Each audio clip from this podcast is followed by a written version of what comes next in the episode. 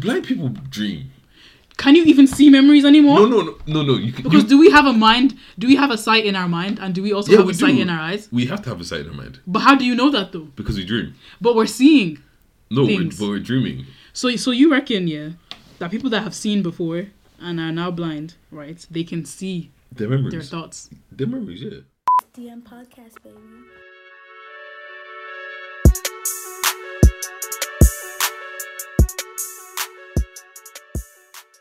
That's crazy. How can you be eating bourbons? What's wrong with bourbons? It's bourbon? just dry biscuit. It's like the granny of the biscuits. What? First of all, don't disrespect bourbons like that. I just did nigga. Bourbons is life, nigga. Now you know what? You know. dead. You know. You know what? Like, look, when you've lived a poverty life like I have, Yeah, you eat crackers.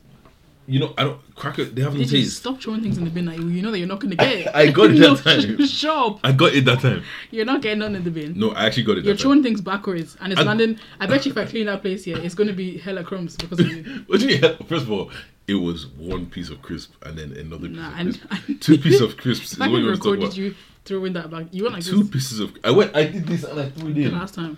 Oh, the last. Leave me alone. Two pieces of crisp. You want to beat me about? Whatever. Yeah, you go and get a cracker. You eat crackers. Crackers are dead. Crackers are not dead. Crackers are addictive. Have you eaten a TUC biscuit? Oh no, talks talks are different. Exactly. That's a cracker. You get me? Talks are different though. Then No, talks talks slap differently. yeah, but they're still crackers. Have you ever eaten cream crackers before? Like, Like the, the like the plain the plain. Yeah, why, they're why would addictive. why would you buy that? I wouldn't. I wouldn't buy any biscuit properly, to be Like- honest. but if I was to sit and snack on a biscuit, it's gonna be crackers. Okay, but see the things I don't think you understand. Like not a bourbon. There was times where I had there was times where I probably had like 150, and I was starving. So now this is when you get into you know saving mode, right? So going to This Tesco, 150. I think I even had a euro to be honest. No, I had. I had like 120 or like 118 to be exact. so I was starving, and you know I was like, okay, you know what? What do I have? I have water. Okay, I have water, but I can't go like. buy- I don't want to buy something like donuts or something because yeah. those will finish quick. And now donuts are like 125 now. No, those Tesco donuts. But they're 150 at a stage before. Then No, then they they used to be came one down. euro. No, then they then they brought them down. Now everything's back up. No. 125, like that's mad. But yeah, so so obviously went to went to Tesco. A pack of custard creams are like what, 39 cents. See, I wouldn't even know that. I would think custard creams are like a euro, a euro Nah, or nah, something. nah, nah, nah. In my head, I'd be thinking, yeah, them. Pack, pack, pack of custard creams like 30, like 39, 49 cent. Mm-hmm. And then a pack of bourbons is probably like 10 cent more expensive than that. So buy buy a pack each. There is no reason why bourbon should be more expensive than custard creams. Bourbon slap slap on the on the low. Yikes. And then, so now what I do is just be eating the biscuits and be drinking bare water. Fam, Yikes, you're full. poverty. You're full. That's poverty for real. when I, okay, what's what's one of the worst poverty meals you've ever had? Like you, have you ever just been broke and said, okay, I need to fix something now? I feel like noodles is probably the worst I've gotten. Bro, I used to eat noodles. I don't even like noodles like that. So when I'm eating noodles, you know it's, it's serious. I used to eat noodles three ti three times a day. Yeah, I breakfast, lunch, and I dinner. that.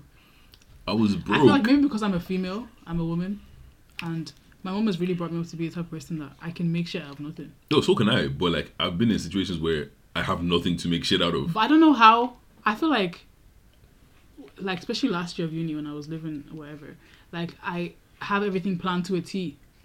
That I won't, I won't have a situation where I'm hungry like that unless I do it by choice, of course, and be stupid. Like, I will plan every every every week, every start of the week. I plan it to a T where I'm not, I don't have nothing. See, So even if I'm Yeah. broke and I don't have money, I still have provisions made for before No, that see, you, you know what it is? I have this theory that women are never truly broke. Whenever they say they're broke, it's like, yeah, do you get what I'm saying? well, some Yeah, let's. I'm, I'm talking. Gen, I'm generalizing. some females are ah, whoa. Whoa.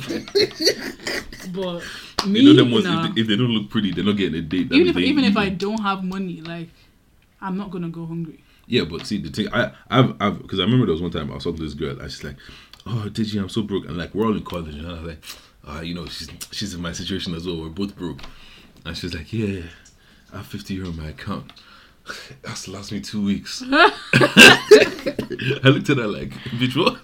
50 euros in two I, weeks. I think I had like I think I had like probably like two euro in my account at that time, and I was like, Yeah, You're get- broke, it, it yeah. gets like that, you know. oh no, Oscar, I've been so I've done some mad just random shit. Like literally, if you put, put me in a house with like random ingredients, I'll whip something together. Oh yeah, for sure. But yeah, I'm not a big meat eater either, so it doesn't really bother me. Like, I can really eat anything. you know what as well? Like I feel like I can eat to just eat. Like I don't need to enjoy the food or anything like that.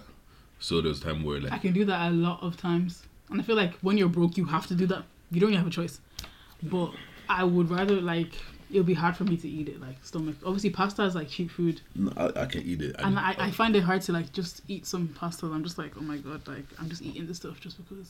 I was I was eating when I I don't think people understand when I say I was eating noodles three times a day every single day like literally all I was eating was noodles and then it got to a point where it's like I haven't eaten meat in God knows how long so I was like okay what, what am I gonna do for meat Lidl had these like um tins of like meatballs I think I looked at it and I think it was like probably like 10, 10 or 11 percent meat I was like fuck That's it disgusting. and it was like I think it was like ah, I think how much were they? They were probably like sixty cent for a tin or some shit like that. When you just buy sausages, why don't boys think about these things? What Frankfurters? Even like regular Irish, whatever sausages. Because they're like one fifty. No, they're not. How much? How much is sausages? Sausages are like seventy cents Where? in Lidl, Aldi, Aldi, anyways, for sure. Oh, okay, but but sausages. How, how I'm gonna have to cook the sausage then? Do you you have what to cook the meatballs, no? You just eat them out of the can. You can just warm them and eat them. Yeah, you warm. Well, What what's called like what's called? So literally, Frankfurters like what what I did was Frankfurters are kind of expensive, you know. They're like ninety nine cents, even less. No, you know? I only found out about the the pack of ten for like ninety cents, ninety nine cents, not too long ago. Yeah. So- see, you see these are things that are the difference. If you're really really broke, yeah, you will know about these these. Ne- Well, I was telling you I was really really broke. Like I'm telling you, you go to the fridge, ham is, is freaking seventy five cents. Corned beef. Now corned beef is expensive. Where did I get corned beef? Nowadays you can't even find corned beef in Aldi Lidl. You have to go to Tesco or dumb stores, and it's like three euro for three euro for this can. I'm, I'm not gonna lie, I haven't had corned beef in years. I haven't had corned beef in God knows Now I've had corned beef, but it's one I can go and steal it at someone's house because corned beef is three euro for the can. It used of to be super size. cheap, though. It used to be, and they used to sell it in Aldi Lidl everywhere you can find Yeah, it. But now you can only find it in a time expensive where I was using corned beef. You can only find branded, branded, um, more times branded corned beef than anything else. Look Which at that. so jarring because who doesn't like corned beef stew? You get what I'm saying? Like, Look at that, corned beef is becoming a delicacy. in it, I think it's because Oyimbos are starting to eat it. That's why. But they've been eating it. Yeah, but not not in a big way. I don't know what they using that shit for. Nah, they, they've been eating it. But like, you know, Oy- both go to the, the the meat section, the fresh meat section to buy their corned beef. You know, and they'll be going to like the fishmongers to get by fish. They they be the best ones though, to be honest. They were. They be the best. They be the freshest ones. I'm not gonna lie, you know what? Because, like, you know, actually, no, because I was, I was, I was deep in it, right? Because my whole time through college, I never really ate out, so like, eating out wasn't a thing for me. Like, I just didn't care.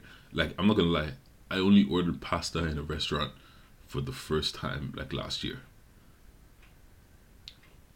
And when you say ordered pasta in a restaurant as opposed to doing what? as in like as in like go to a restaurant and actually like order like pasta like a pasta dish or like a lasagna or something like that. I'd never done that until like last year. so what did you order in a restaurant before? Probably like burgers and like ribs and shit like that. even even with what's called like um I don't th- I actually to, the, to to this day To this day, I've never ordered a fish a fish meal like a fish dish from from a restaurant. I always get fish. I've literally never Always ordered get fish. fish. pasta or fish pasta or um yeah chicken. Yeah, chicken chicken is light, but like Well, I don't mean ch- it's not even really because chicken from restaurants are always dry anyways. But if it's a burger, it has to be chicken. On ain't no way I'm ordering a beef burger from no restaurant. That's not gonna happen. uh, nah, That's but disgusting. what's called yeah. So like I feel like girls love this fine dining and going out to go eat, but a lot of us guys just don't give a fuck. Like I don't really care about fine dining per se. when I say fine dining, I just mean like going out to like. For me, if we just went out to go get anything, I didn't care. Yeah, I'm down for that as well. Do you know what I'm saying? But sometimes you just want to be in a, and there's a lot of restaurants that are like, basically takeaways, but just in restaurant vibes. Yeah, So it's the same thing to me, anyways. Like yeah, but nah. I just feel like My my taste buds. I, I keep saying I have poverty taste buds. Like you know what's I feel funny? like I feel like you do a lot of the times, like I actually like the cheaper, the cheaper, like things. like yeah, I don't know, like whatever. it's weird. Like I don't. I genuinely. I genuinely. I just don't today- like dry food, like food that needs to be swallowed hard. I do hate that shit. Which- what? What? Like you see, like when you go to place and you have beef burgers, they be Yeah. like, oh, something ounce or whatever. Oh, okay, Oh, there's yeah. something ounce, but where's the flavor though? The the burger is dry. I can't swallow. Like I'm choking. That's what the drink is for. so what's the point? That's what the drink is for. Burger? I don't get. That's it, what the drink is for. I never order beef burgers anywhere. Well, isn't the chicken burger just as dry?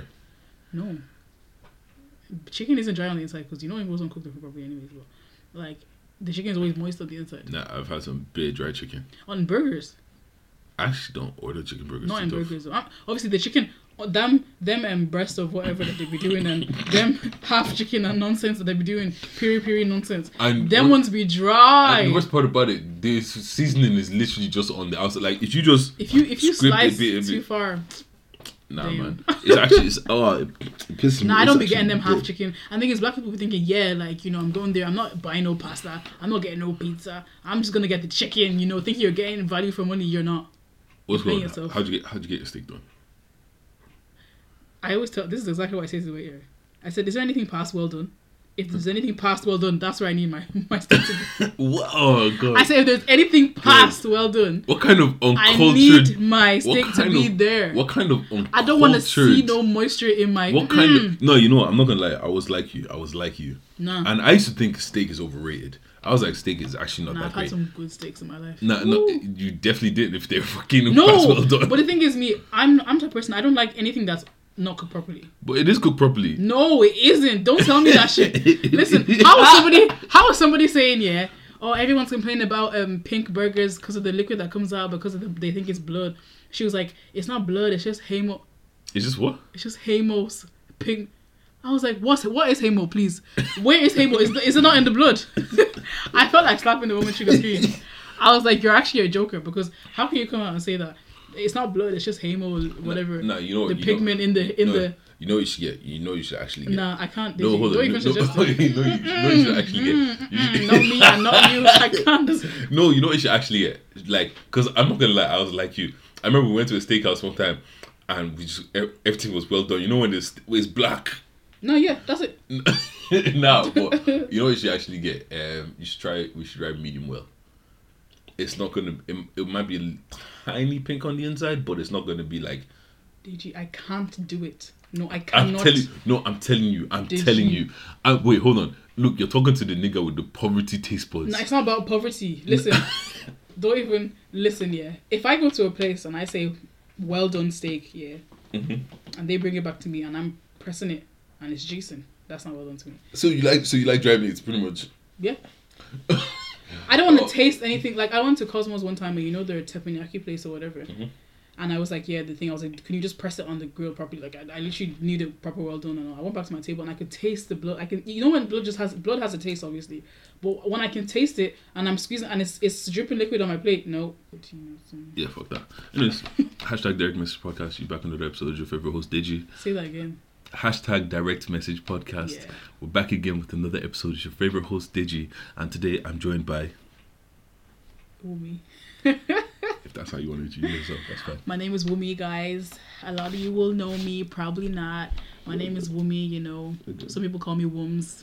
You're good. I just But, um, I literally just asked for your name. it's me. You know, we out here, direct message podcast or whatever, doing the thing. Yeah. Anyways, uh, guys, use the hashtag as you listen. The hashtag is direct message podcast. You can follow me on Spotify, Apple Podcasts, and SoundCloud. Please like, share, subscribe. Also, please, please leave a five star review. Actually, leave a review if you actually enjoy the podcast. Leave a review on iTunes. Five star only. Thanks. If not, we don't want your review. Thank you. Don't feel pressure to leave five stars, but I'm if, pressuring you, if it's not five stars, just don't bother. you know? but I'm pressuring you, all of you. I gonna lie, challenge so- you all. someone left me a one. You know, Mad. Someone left me a one. Whoever that is, yeah. Square up. A I'm gonna I'm pull up. I'm gonna pull up still. Uh, but yeah, what else is there? Um. Oh yeah, let me get this out of the way as well. Yo, listen to Three at the Back. I'm the newest member on Three at the Back. You can find us on Spot, Spotify, SoundCloud, and Apple Music. Hashtag Three at the Back. Shout out to the boys. And also, uh, what else do I do? Um, Radio Afrobeat Session. Every Thursday from 9 p.m. to 11 p.m., where you can find the hottest Afro beats on Dublin South 93.9 FM. Catch us, you see it. Tune in. Yeah, tune in. But anyways, this week I have Wumi and yeah, just gonna get in some shit. Oh yeah, so pretty much, how's your week? My week was alright. I'll be chilling. I'll be chilling. I'll be chilling. Did you actually chilling, did you actually end up doing anything? this week? Yes, this week. No. I just be chilling. I enjoy my me time my chilling time before life gets hectic. Nigga, get a job. I had a job, and I left the job Oh, you're again. because I don't work under nobody. Okay, I'm joking. Um, I was working in. I was working two jobs actually. I was My man has two jobs. My man has two jobs. I was that man, but um, I was working um concerts, so I was a supervisor, uh, bar supervisor, and then I was working retail in Debenhams as well. I heard I heard your your bar supervisors be stealing. People be stealing. I don't be stealing.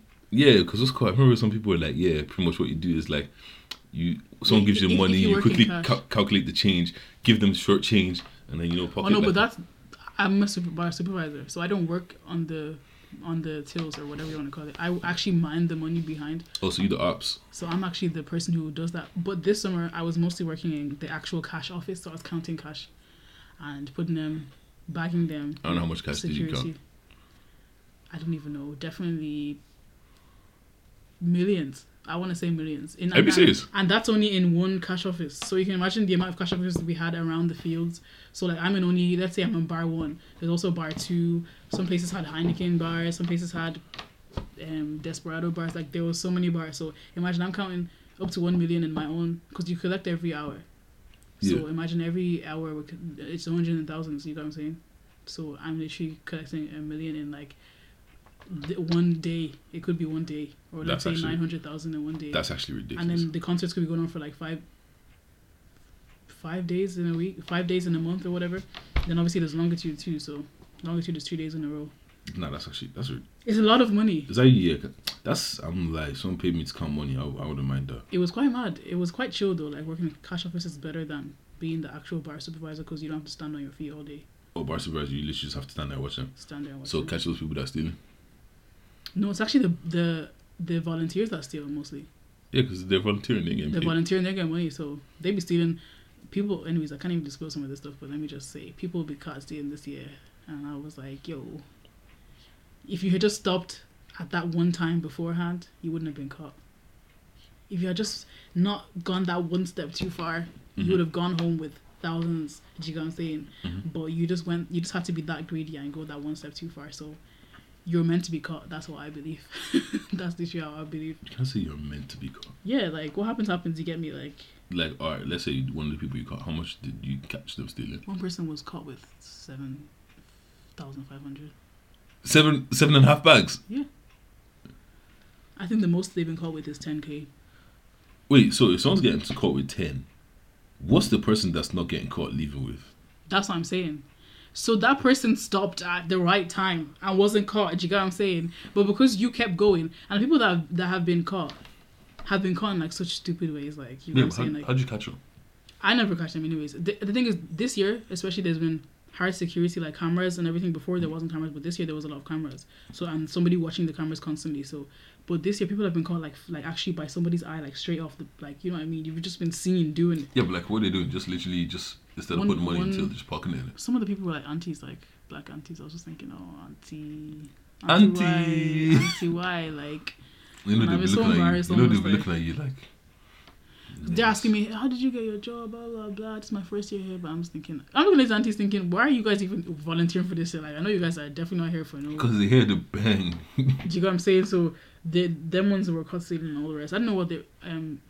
You obviously they crunch up notes like hmm they make notes really small and they put it somewhere like in their pocket or wherever wherever they hide it, and someone will see them always going out. Like if they leave too many times to go to the bathroom or Yeah. that kind of thing, they'll be watching those Strip people. search. They actually can't strip search you. They, they can't unless you say that you've stolen because they can say they saw you, but you don't have to say that you did it. Mhm. Like so, But can they not search you? No. Empty Let, let's say let's say you oh yeah empty your pockets yeah they can say empty your pockets and you Mhm. empty your pockets but if you have it somewhere else in your body they can't. They, they- So wait, you're saying these aunties didn't try putting in the bra? I'm sure they have money that they didn't take out of their of their thing, but they obviously were. I think one auntie was wearing tracksuit bottoms or jeans or something. So if they say empty your pockets, you really have to empty your pockets. But they had the money squished up so tiny. Like I was, I ended up having to like un unwrap unravel the notes and all that kind of thing. And I was trying to get the goss. Obviously, like I was like, oh, this is so bad, isn't it? Like, oh my gosh, and I was like, oh, how are Like, they? yes, I had to get that are they- coin. I was like, how are they caught? You know, trying to get the goss and everything and all, that other stuff. But one guy, he was actually smart. He had a, a puffy jacket. Mhm. So he like he made Cut an incision Yeah. in his in the line of his jacket, and that's why he was putting the money. But that boy, when I saw him as well, I was like, "What's this boy doing here, volunteering for like? Why is he here?" Then the next day he was caught stealing, and um, he was now outside smoking cigarettes with oimbos. You know, like I was thinking, you if he, I feel like they were watching him because he was outside too much, kind of thing. Mm-hmm. But if he just stayed, if he had done what he was doing, yeah, or even wasn't wearing his jacket all the time, he Yeah. just he messed up for himself anyways. Because they watch people that always had their jacket on, because they weren't even allowed to wear their jacket on the bar front anyways, Mhm. um, stuff like that. So they he had the jacket on. I'm not gonna lie. What I do? I didn't know. I don't know how I would do it. I don't know how I would do Never it. mind. Let me not. Let me not disclose that information. You know, you know what I mean. But I don't even know how I would do it. No, because what you have to do is you have to direct them to the place you want them to check, like your pockets, obviously, empty your pockets and everything. But you have to have it in a different, Mm-hmm. undisclosed location. Like what I try to do is if I got tracksuit bottoms, but got them a bit baggy, making a decision in the pocket Mm-hmm. that leads into a different pocket. So when they say empty your pockets, you can just pull out your pockets because it's not going to be in your pockets. You get what I'm saying? Yeah, you have to be really smart about it, or not, or not. Some Or people, just- just- some people have been suspected to be stealing and they weren't stealing. So who's to say? So you think. That's what I'm saying. But some of them actually weren't. One guy was so confused. He was like, "What the hell?" Like you know that kind of way. So It's like, I'm here for work experience. you know what I mean? Like I'm just trying to add y'all to my CV. That's about some stealing. Like Ooh, he's stealing. like I didn't even care. Me, I will listen. If you were stealing, that's your own business. I was not reporting nobody. it's like, uh, you know what? I think If you look suspicious, I was just leaving you to look. You know what? I, you know what? Actually, I actually feel like us as black people is just like the no snitching policy is just like get your coin. You, uh, Like they don't pay me enough to payback time, Westerners. let me tell you. reparations in that. Listen, listen. Let me tell you. Like, do what you have to do. You get me? Like, just be smart about it. That's that's the way I see it. Anyways, listen. Like, money is money. These people are making hella money. So, you and your two thousand that you stole is not even hurting them. They're just trying to be stupid about it. But the thing is, they say that once you admit to it, they don't involve the police. So, But if you don't, don't admit to, it, they involve the police. yeah, they involve the police. Well, they threaten to, anyways. But have they actually ever involved the police? I'm sure. No, some people have been custody and they were actually taken to court and everything. But they were employee. They were actually employees, like bar managers. They weren't even volunteers. So I feel like there was more deep. But Big and big it, it bar was, manager. it was like three um, supervisors, or whatever they're called. It was three of them, so it was like an inside job. So one, I think one of them was a bar manager. The, the other ones were um, super um, volunteers. So it was like they were doing a, Oh, they had a whole. Ooh. and they now you know they was in their car and everything. So they they were doing a whole job. Ooh, And only God knows how long they were doing it for. That's the problem. It's like one day is for a thief, so that kind of thing. Listen, so it's like you caught me with 10k today. today, and I've been working with you for Like this is the last day of a five day festival. You caught me with 10k today today. on the last day. I'm actually still rich at home though. I'm still It's gonna like, go buy a car. I'm going home. nah, but what's going? I have a couple questions for you, right? So, ask me. Ask First me. question: Would you rather go to jail for ten years, Hmm. or get out once you saw the Rubik's cube? Once I saw the Rubik's cube. Yeah. God damn it. So either ten years guaranteed, or as soon as you solve the Rubik's cube, you get out. I don't understand the Rubik's cube. I don't get it. You know what's so funny about the Rubik's cube? It's actually really simple. I know, but It's all just algorithms and but that's that's mad because people if you get it you get it, but if you don't, it just looks like the Rubik's cube. it's literally just, Just like when back in the day when I used to try and do um Sudoku, Mm-hmm. Sudoku whatever, people used to be like, "Oh, you just do this." I'm like, I don't understand. Like I don't understand. Till literally like last year, no joke. And I'm twenty something years eight years years old, and it's just like someone explained this to me in a different way, and I was like, so all this time I thought I was actually stupid. It was just this simple. Do you know what I'm saying? Like, yeah, Sudoku's actually really simple game. That's the funny thing. yeah, but the way they used to explain it in school, and like even when you read the back of magazines and stuff, the way they explain, it's just like I don't understand what they're trying to do. Do you know what I'm saying? Like, literally, what's called each square has to add up to what? Is it nine? yeah, Yeah, and you have to put. I can't remember. I can't remember. What I'm know how to play now, but, but but that's like what Rubik's cube looks like. I'm just like, and then you see kids doing. No, you know, you know what game used to fuck with me, and I didn't know how to play, and I feel really stupid for not knowing how to play? Solitaire. I still don't know how to, but that's why I'm, I'm not interested. Solitaire is actually is, is a it's a good game, I'm but not like interested. it's super it's super simple, but you lose a lot. It's really annoying. No, but yeah. So Just because it's super simple, but you lose the lot. it, no, it's it's simple, but sometimes you run, you literally run, just run out of moves, Oh, okay. kind of a situation. But yeah, which one would you rather? Because like the Rubik's cube, once you learn it, it's like Okay, I feel like it's like it's literally after like years, let's say okay, ten years in jail. Yeah, that's a long time.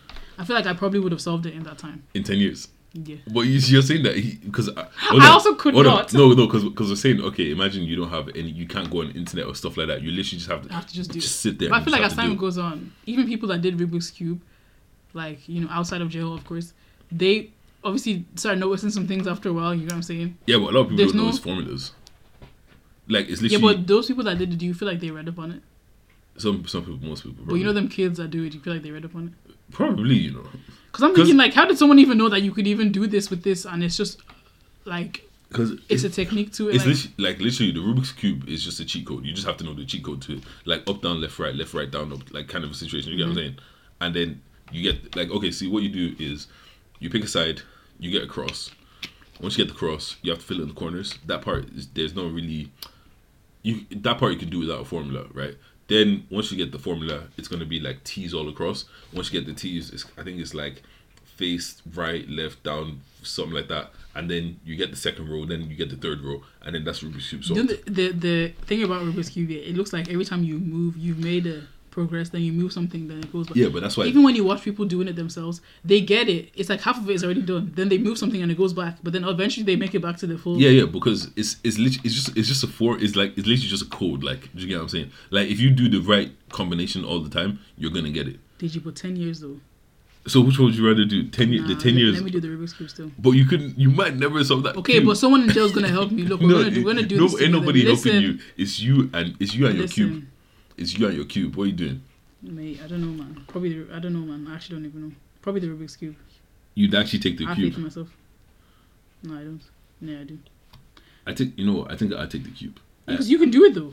I, you know, no, because I know the first like three or four steps, but that last row is what kills me all, all the time. You'll probably figure it out eventually. like I can sit down and look. If I'm looking at the formula, I would do it obviously, but I can't remember the formula off the top of my head. Yeah, yeah, probably the Rubik's cube. Probably. Probably. I say reluctantly. I don't know. I don't know though. Oh shit! This one, this one is deep. All right. You ready? Mhm. All right. So, would you rather live forever blind and deaf, or live a normal lifespan completely paralyzed? Blind and deaf. forever, or live a normal lifespan completely paralyzed. Paralyzed, sorry, paralyzed. You know, paralyzed. Completely paralyzed. So Yeah. a potato basically. Yeah, Deaf and blind. yeah. So you can't hear and you can't see nothing. You know what? That's one of my biggest fears. What is the point, like, of any of them? There's actually no point. At least, at least if you're paralyzed, you can still hear. People, people can still take your hand. and You can still see and hear. This is true. And I've been somewhat paralyzed before, We'll get into that. so I, I feel like I would be more on the paralyzed side Mhm. because being it's different if you if you're deaf and you can't speak, but not being able to see as well as not hear. I'm not. Gonna, I'm not gonna lie to you, right? Go Wow. like, God forbid I ever lose my sight. That's that's one God of the things. That's one of the things that scares me proper. Listen, Do you get what I'm saying? Because it's kind of like imagine you're literally just there, and you can't see anything. like, you can't hear shit neither. No, no, forget, forget, forget about de- being deaf or whatever. Imagine, okay, like one of the things I do, right? I close my eyes, right? You know, when you close your eyes, you don't really notice that it's dark. Mm-hmm. Close your eyes and actually look into the darkness. Like, actually, just do it for a second. No, I do that. like, bro, I do that when I'm when I'm in shit. bed. When I'm in bed, yeah, I look into the darkness. I'm like, because I can't see shit. So, or even even if you're under your duvet and it's just black, I'm just looking. I'm just like, imagine just this is all you can see for the rest of And like, you know, when you're deep in it, like you're It's proper like, like, you can't see, but you can still see. it's like you're looking, but I'm like, I can't. Like I've never spoken to a blind person before, but I've heard that it's like you you just see dark. Like you just don't. What do you see? Like that, nah, that, nah, nah, nah, nah, nah. is it clouded over? Is it do you see white? But how do they know it's white? Like or do you see I, black? I like, genuinely what? think they probably just, just see see darkness. Like because okay if you if let's say you've been able to see before Yeah. and then you now go blind. You know, okay, I'm either seeing white or I'm seeing black. But then you know, people go blind. You watch the videos and it's like they they literally can't see. But what are they seeing? No, no, no, no, no, no. Because you know the videos of the people that are like um in the war places, people like Syria and all them places. Mhm. And there was a video of a little boy that he woke up and he was blind, and he started he started panicking and he was actually like jumping all over the place, but, but his dad had to like hold him together. Yes, his dad was trying to promise him that it's okay, it's okay, like, you know, That- but he couldn't see anything. nah, nah, that's that's because like okay, it would be different if you were born blind, right? Yeah, that one's different. because I've okay, I can't miss what I've never had. But imagine like because you also have memories. Yeah. So in that darkness, you're probably replaying those memories. But can you even see the memories? Do do blind people dream? Can you even see memories anymore? No, no, no, no, no. You can. Because you, do we have a mind? Do we have a sight in our mind, and do we also yeah, have we a sight in our eyes? We have to have a sight in our mind But how do you know that though? because we dream. But we're seeing. No, we're, but we're dreaming. So, so you reckon, yeah, that people that have seen before and are now blind, right? They can see Their memories, their thoughts. Their memories, yeah. But this is what I'm. But that's what we think. But this is what I'm thinking. How do blind people dream? Because Yeah, but that's but that's like saying you can see your thoughts, but no, no, no, no, no. Dreams no, are no, thoughts. No, but this is different. This is different. how? these are things that I've seen before. You know when you know you know when you're dreaming, right? Mm-hmm. And you dream about a house. You've seen what a house looks like. Do you get what I'm saying? You've seen it. So your brain is like, okay, this is what it looks like. But if you've never seen that before, how are you gonna? Can't even imagine it. how are you gonna imagine it to dream it? So do blind people dream? People that were blind all their life. People that are born blind. You get what I'm saying? But oh shit, that's so true. Because people like so, some people that are blind, it's like people until they do sometimes can regain sight. Some people have like um, some kind of cancers or whatever. But like people can describe things to them. Mhm. But how do they know that that's what it looks like? But then again, it's just no. But you know, what? I think it might be. I think it might be. The This is mind blowing. No, I think, because I've you've never seen before in your life. I'm talking. I'm not speaking about DG. Go for BG, not be Yeah, blind. yeah. But like, I'm talking to somebody who's never seen anything before in their life, and I'm trying to explain to them that this thing is white. How do I know what it looks like? you know what? You know. The girl has curly hair. How do you know what curly looks like? No, you know what I think it might be. You know, you know what I think This it girl might has blue eyes. How do I know what blue looks like? I be. don't. You know, what I think it might be as well. You know, like when you're reading a book and you're imagining, you're picturing it in your head. Mm-hmm. Because you know what it looks like. Yeah, I know, I know. But the thing is, I, I don't think you're blind. So your your imagination isn't connected to your sight. Do you what Do you reckon? Yeah, I think it is. I don't think it is. You know, Because how can you imagine something you've never seen before? you can. Okay, like if I okay, like okay, so if I if I close my eyes right now, right, and I'm touching this table and I'm like, okay, it's going straight, and I can imagine a straight line. What is straight my- to you? now you're taking the piss. No, I'm not taking the piss. No, because okay. how do you know what a straight line looks like? you don't. No, but okay. You're saying okay, this table has edges, but what the hell's an edge to you? an edge, but you can, we can feel. You can feel though. Do you get what I'm saying? Okay, but okay, if somebody took you through life saying this is what circles feel like, this is what squares feel like, then you probably know okay, yeah, an edge, a square, whatever. But if somebody's saying if if you're just like okay, yeah, that place is an edge, like how do you know what an edge looks like? Because you can feel it. Yeah, but you can feel it. Yeah, but I don't know this is not round. No, but okay, look. Because I've never seen. look I hate you. No, okay. Think about it this way, right? Think about it this way, right? So imagine if you are what's called you. I don't think your sight is connected to your imagination because some people can imagine shit in their head that doesn't exist that nobody has ever seen before. Do you get what I mean? So Yeah, but you know what things look like. You know yeah, what I know, certain but, things. but what I'm saying is, For you there's to some- imagine there's some certain certain things. things that there's some certain things that haven't been uh, that aren't, aren't that aren't out there that has come from someone's brain. But deeper this way, you know what red looks like, green looks like, Okay. noses look like, ears look like. you know what corners look like, fangs Okay, look like. put you it- know put what it this way. eyes, ears, Put it this nose. way. Okay, who knew what the first car would look like until someone made the first car? Yeah, but the person that made the first car yeah knew that things are round, things are Okay, square. no, no, no, no, no, you know, you know, no, you know, let's we're moving on. We're actually no, we're actually moving on. Now we have to think. No, because you want, you want to kill me. You, want, you actually want to kill me. Yeah, but you have to think about those Right now, I'm tired, and you also want to be. You also want to be hitting me with. Well, technically. Yeah, but you, yeah, but if you're gonna throw out that, I have to throw out another question because Okay, you try, can't. okay, try out a question then. No, as in that's what I'm saying. As in, you if someone can imagine a car because they've never made one before. yeah. Okay, but they want to have horses though. Horses, carriages. Okay, the first person to make a carriage. To make a carriage, he knew something things around. Okay, And no, round things shit. have no edges and you're can move. You're actually chatting shit. I'm not. Yes, oh my you are. gosh, people need to agree with me on No, this. no, one. you're chatting shit. Look, Okay, I'll. I'll, I'll put, I'll put it on, a, I'll put it on the poll because you know you're chatting shit. You're chatting shit. You're chatting shit. You're chatting shit. Definitely chatting shit. All right, Whatever. all right, cool. Look, I have a little dilemma for you then. All right, so the title of the dilemma is: Are we really dating? Mm-hmm. All right, so I've been talking to this guy for about four months now. We started off as friends, and eventually he started holding my hands and hugging me. We made out. Made out. We, we, they've been kissing a couple times, but he still calls me his friend. Eh, I eh. asked, I asked him if he wanted to date, but he keeps putting it up as he doesn't want to label our relationship. Oh man, I trash. Goodness. I already have trust issues, and the situation doesn't really help. I don't know what to do. Help. what advice would you give to this young Trust lady? issues. Leave the man alone. What would you How long did she, how long did she say it was? They've only been talking for about four months. Oh, four months. Yeah, leave the man alone. Four months is a long time for you to be with some. You, you to be holding hands, do not base shit with people, and then someone tell you that they, if they can't even tell you that this is where we're heading. Who hurt you, boo? Nobody hurt me. Listen, if if you're seeing a guy, yeah, especially for grown, like maybe back in the day that would have been so bad. Whatever, girls took nonsense from guys, guys took nonsense from girls. But we're not all grown in our twenties now. Yeah, are you telling me that I'm seeing you, and you're holding holding my hand? I mean, what did they say?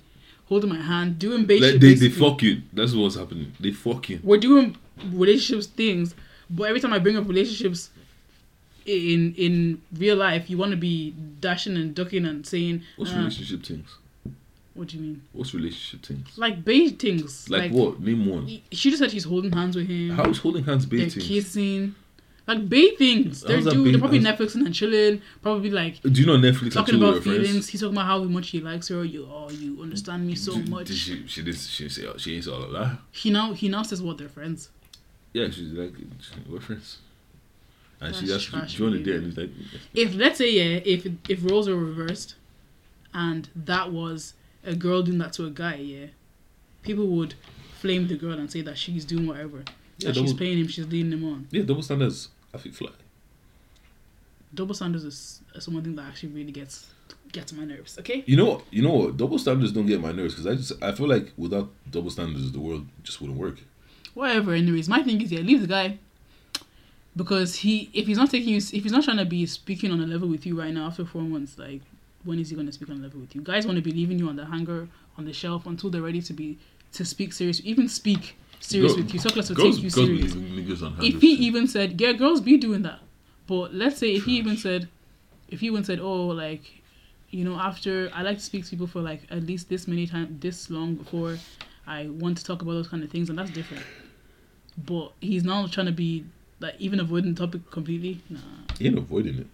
He just said, "I just don't want to label. We shouldn't label it." You know. Yeah, whatever. Sometimes you got to let things happen organically. we don't even have to label anything after four months but don't t- don't tell me that Why I not? don't, I don't want to hear that shit But what's cool? But like, okay, if things are going well especially Girl, girls love no to say, girls love to say, "Oh, uh, we just want the truth. Just tell me the truth." And he's like, "All right, cool. Like this is the truth. Like this is this is what it is. Like I just don't want to label it right now. I really like you. you don't have to labels do complicate things labels do complicate things but at the end of the day don't let don't let a girl know that you're not being serious like you know like you're telling her oh um we I don't want to label things like that's being wishy-washy with somebody don't if you don't want to label things then let's and it's up to the girl too because some girls don't mind those kind of things they don't mind guys being all bay up bayed up with them and then talking nonsense later on when we want to be serious But but okay, but Actually- some girls do mind no, but actually, no. I have a genuine question because I always I always ask this right. Um, what if I just like to cuddle? that's, Because that's fine okay, like okay, put it this way, right? You know, see the way that some girls are like, if you do X Y Z, that means he likes you. Like, No, I don't believe oh, he cuddled you, he likes you. No, I don't believe that. He didn't kick you out, he likes you.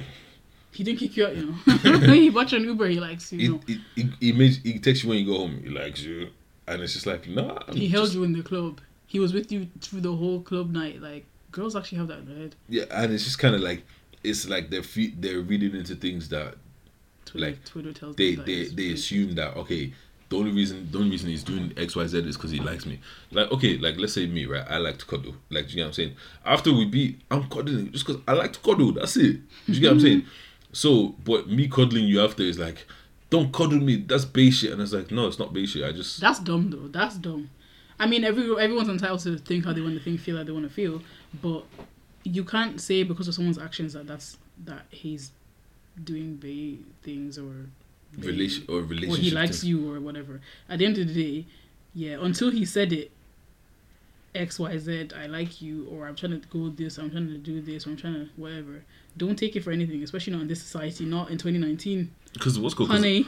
because I see because I see I see situations of like all right so one of my friends she was she was linking this guy or whatever and she's like look it's just it's a straight beating thing that's like I don't mm-hmm. want anything from you kind of a situation and he he was kind of like oh let's like do you want to go cinema and she's like no hmm.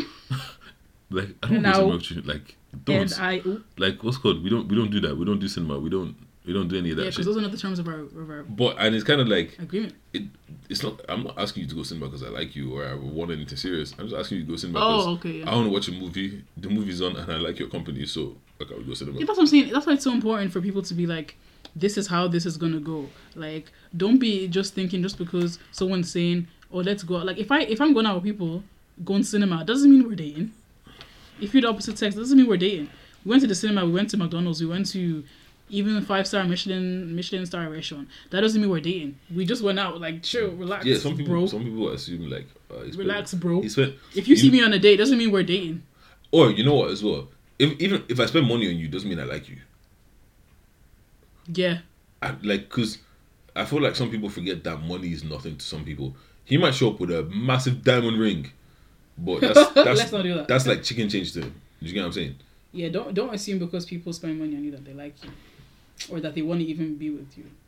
Don't think because someone has sex with you that they like you.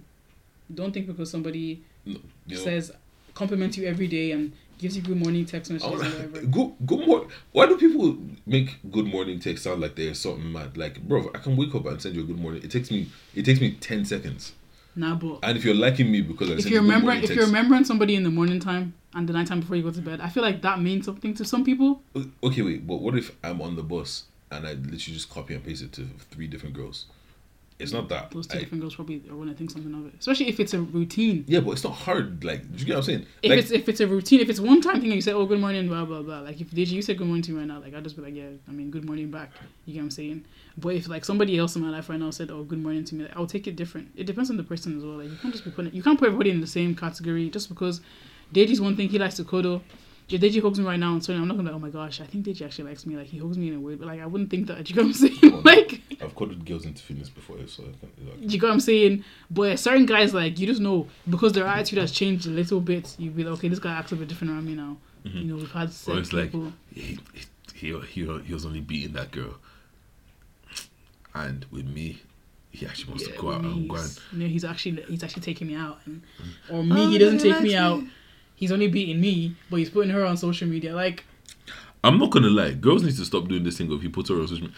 Just because he puts his girlfriend on social media doesn't mean doesn't mean he's he's loyal. Doesn't mean he's a good boyfriend. at all. Don't even put me on social media. He fuck he fucking bitches on the side. Don't even put me on social media. That doesn't mean shit to me. And just because a guy puts a girl on social media doesn't mean he's taking her serious or more serious than you. It doesn't mean nothing. Don't compare yourself to no next girl. And you? guys, don't compare yourself to no next guy. Like that's the way I think. Fuck the next guy still. Don't compare yourself to nobody. I don't care. At the end of the day, yeah, he could be dating her right now and putting on social media, but okay, he's still gonna marry me. So then what? Did you get what I'm saying? then what? Like, don't be stupid. Don't be stupid and think just because he's posting her that he that that's anything. Li- li- Listen, some girls they some girls require different things. Some girls require you to put them on social media. Some girls don't. I don't require you to put me on social media. Put a girl on social media doesn't mean I mean you still coming home to me. I ain't playing with y'all. Stupid. I'm just saying. no shade or nothing like that. But like, Wow, wow, wow, wow. I'm wow, just saying wow, though, wow. like, how are you gonna be getting excited over or getting even frantic over a guy posting another girl? Like, That's so no, that's actually hilarious. obviously, I'm still gonna, you're still gonna get aggro for me. Don't post no girl either, but at the end of the What kind of what, what, what kind of post your friend? What if your friend is looking cute? What if I waste his cutie? well, no, post to my friend. That doesn't matter. My friends know what I'm still like. If I'm talking to a guy, you know I'm talking to a guy. You already know where your position is. You're, that's sis and bro thing. But yeah, all right. So the reason, the real reason why you's here. all right. So uh, pretty much, Wumi went through a whole situation, and I don't. know What's the name? Of, what's what, what's the name of it? Okay. Um. You you're you're the one that's educated about it. I don't know anything about it. Okay. um. So basically, five years ago, well, over five years ago, That's been five. yeah, Oh shit. over five years ago, I would I was diagnosed with a um, autoimmune disease, um, by the name NMO, so neuromyelitis optica. Alright, what's that? Because I'm not gonna lie, but like I had no idea what it was until you told me what it was. Neuromyelitis optica is a very rare condition. It's similar to multiple sclerosis. A lot of you might have heard of it. Um, it's a condition where your body basically fights itself. Like your so autoimmune diseases include diseases like motor neuron, motor neuron, um, multiple sclerosis, things like Parkinson's, things like Alzheimer's. These are all autoimmune diseases. Like so, there's no cause. Oh, like what's called like what's oh what's that challenge everyone used to do? That was, The ALS challenge. what's that? You know what's called? Remember the ALS people that, that what's called the Oh, the tremors. yeah. I would don't, that be know. Would that be something along the lines? I don't know if that's actually part of it. Tourette's, I think, is part of it as well. All these type of like Tourette's. all these type of like conditions that they just have no cause. Like there's no cause for these. Oh, so it's literally just one of those. Oh, if your body just decides like. decides like, yeah, look, all right, no, okay. So I'm gonna can, start- you, I'm gonna start can, you, can, you you, can you actually explain what it is? Because I feel like we've said what it is, but we don't know. Like, what is it? Like the the condition I had, or, Or just- autoimmune. autoimmune. Okay, the the there's I'm sure there's different types of autoimmune um, disease. I don't want to speak too much about other ones because I don't know. I'm not fully educated on those. What, what But the one that I was diagnosed with is neuromyelitis optica. So neuro has to do with your um it's a neurological disease.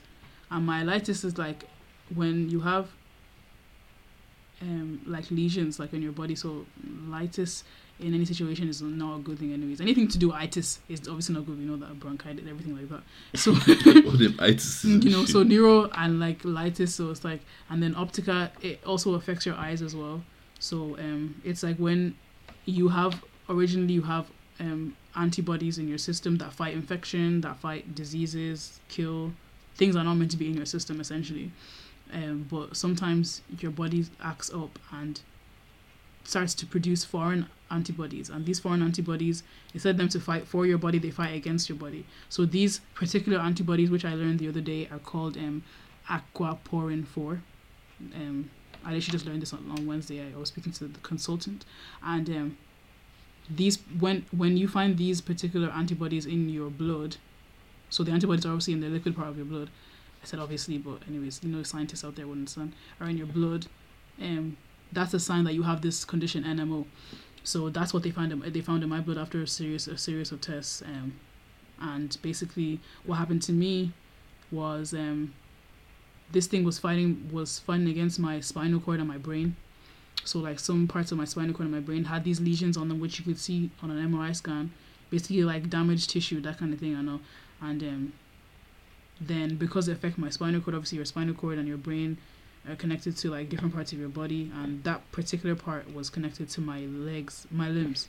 So I was basically paralyzed for a good few for a, quite a while. That's one, but like, okay, so if we start from the beginning, right? So like, obviously you're living a regular life, everything was calm, you know, Regular, handy out here, hot girl summer, you know, all these things. literally. But then, like, okay, but then what happened the day that it's just kind of like, because Wow. obviously something had, had had to happen for you to It go was so to the mad. hospital.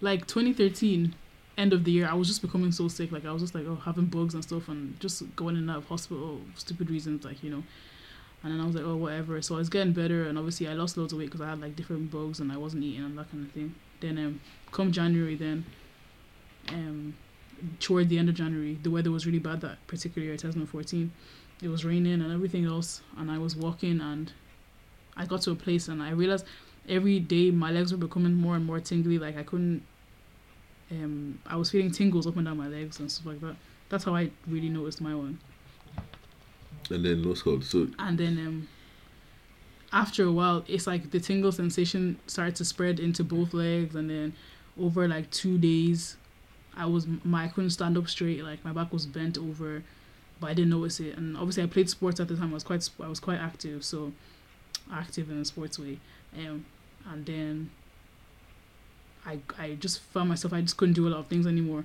and then all of a sudden it went from that to literally not being able to feel anything. Not being able to feel anything. like literally, just, like just not being able to feel your legs. Not being able to feel anything. Like nothing at all. Wait, wait, wait, wait, wait. As in, like literally, just. So if I was doing this, you just wouldn't feel it. I couldn't feel nothing. What?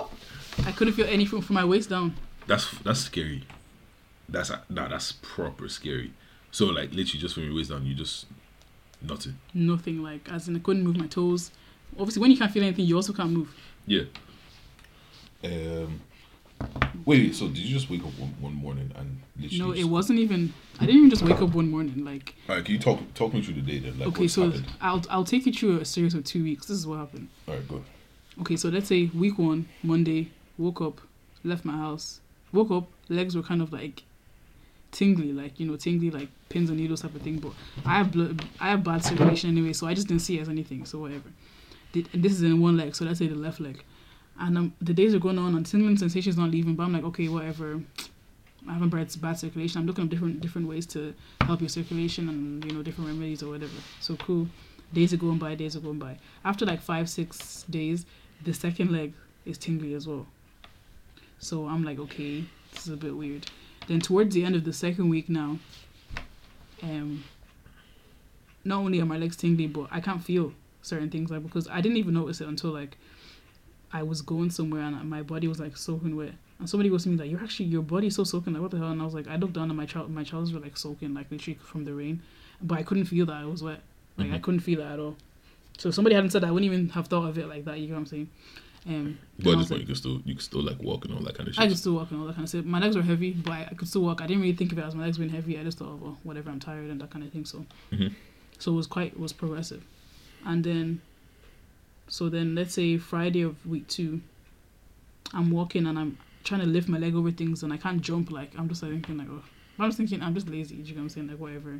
You know, my back is every time I pay attention, my back is bent over, like bent, like like halfway over.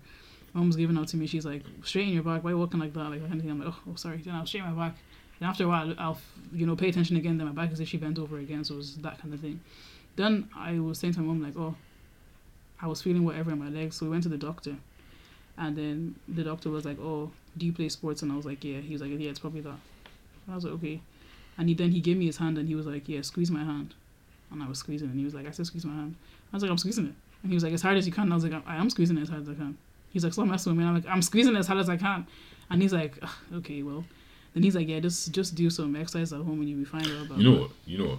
You know? Doctors fucking piss me off because And the thing is, my doctor is also a Yoruba man. So, you know, Yoruba people are oh always like, oh, god, you're right, Jerry. Just go and, come on, put some robot you needs. know, like, go and take some paracetamol and you'll be fine. You know, like, so that's I was like, answer. okay, that's well. the answer to everything. And honestly, my mom, when your doctor says stuff like that, your mom's like, okay, you're fine, whatever, go home. Mhm. Cool beans. So that's a Friday now. And then Saturday, whatever, I don't do anything on Saturday anyway, so I was at home. Then Sunday, this is where the issue now started. So week two, Sunday, I, um, back then, them days, I used to get a lift to church with um, some of my church members. So I walked to, you know, Winetown, the area where a lot of people that go to my church live. And I was walking, walking, walking, and my legs felt so heavy. Like I was tripping over nothing. Like at that time, I thought in my head I was tripping, but I literally just couldn't lift my legs. So everything was just trying to just was kind of like I was walking, walking, walking. this is like a ten minute walk, and I'm like walking, walking, walking. I'm tripping over n- nothing. Like you obviously usually when you're walking, there's bumps in the floor. The floor is uneven, mm-hmm. but I'm tripping over these uneven uneven grounds or whatever. Then as I'm getting closer and closer to the person's house, I nearly fall. Like I tripped to a certain point where I nearly fall. I'm like thinking like I'm kind of getting upset. I'm thinking what the hell's wrong with my legs? Like you know man, lift yourself and let's be going. Then cool, we get to church now and I think we're at the prayer section or something like that, and they're praying. And for some reason, I start to get really emotional. My legs, I start to feel the tingle in my legs, and I start to get really emotional. I start to, I think I start crying. One of the members of my church sees me. She's like, "You okay?" And I'm like, "Yeah, I'm okay." And then she takes me to the back. I'm just like, my legs kind of hurt, and then she takes me to the back. And I'm like, "Yeah, my legs just kind of feel funny and blah blah." blah. She's like, "Okay." yeah, so they told you go in A and E and stuff from there. Yeah. Then the doctor at my church told me to go to A and E, and I'll be grand, and they'll just check me up and whatever. He's like, "You know, Nigerians, you'll be okay. You'll be okay. Yeah, Whatever." it'll be fine. You'll be grand, sure. So obviously, I'm thinking, yeah, they're just gonna just give me some something, and the fa- the feeling is gonna go, whatever. I'm so naive at this stage. I'm just like, yeah, everything's gonna be cool. I just didn't know what was like when I dig back to that day. I'm just like, I literally had no idea what was to come in my life. Like, I literally had no clue, No idea what was in store. no idea what was in store for me. Did you end up going to A and E that day? Yeah? I did. I went to A and E that day, and um, they admitted me to the hospital. No, my mom hadn't even gone to church, gone to church at that time because she doesn't get to church before. You know, she's always late to church, so she hadn't gone to church at that time. One at the house, she was getting ready. So we actually called from A and E, and she came from home to A and E. She mm-hmm. didn't even make it to the church. So then she was with me or whatever, and then we were there. And from obviously the A and E, then I was admitted into the hospital. They did all sorts of tests, like all sorts of tests. Guessing nothing come back.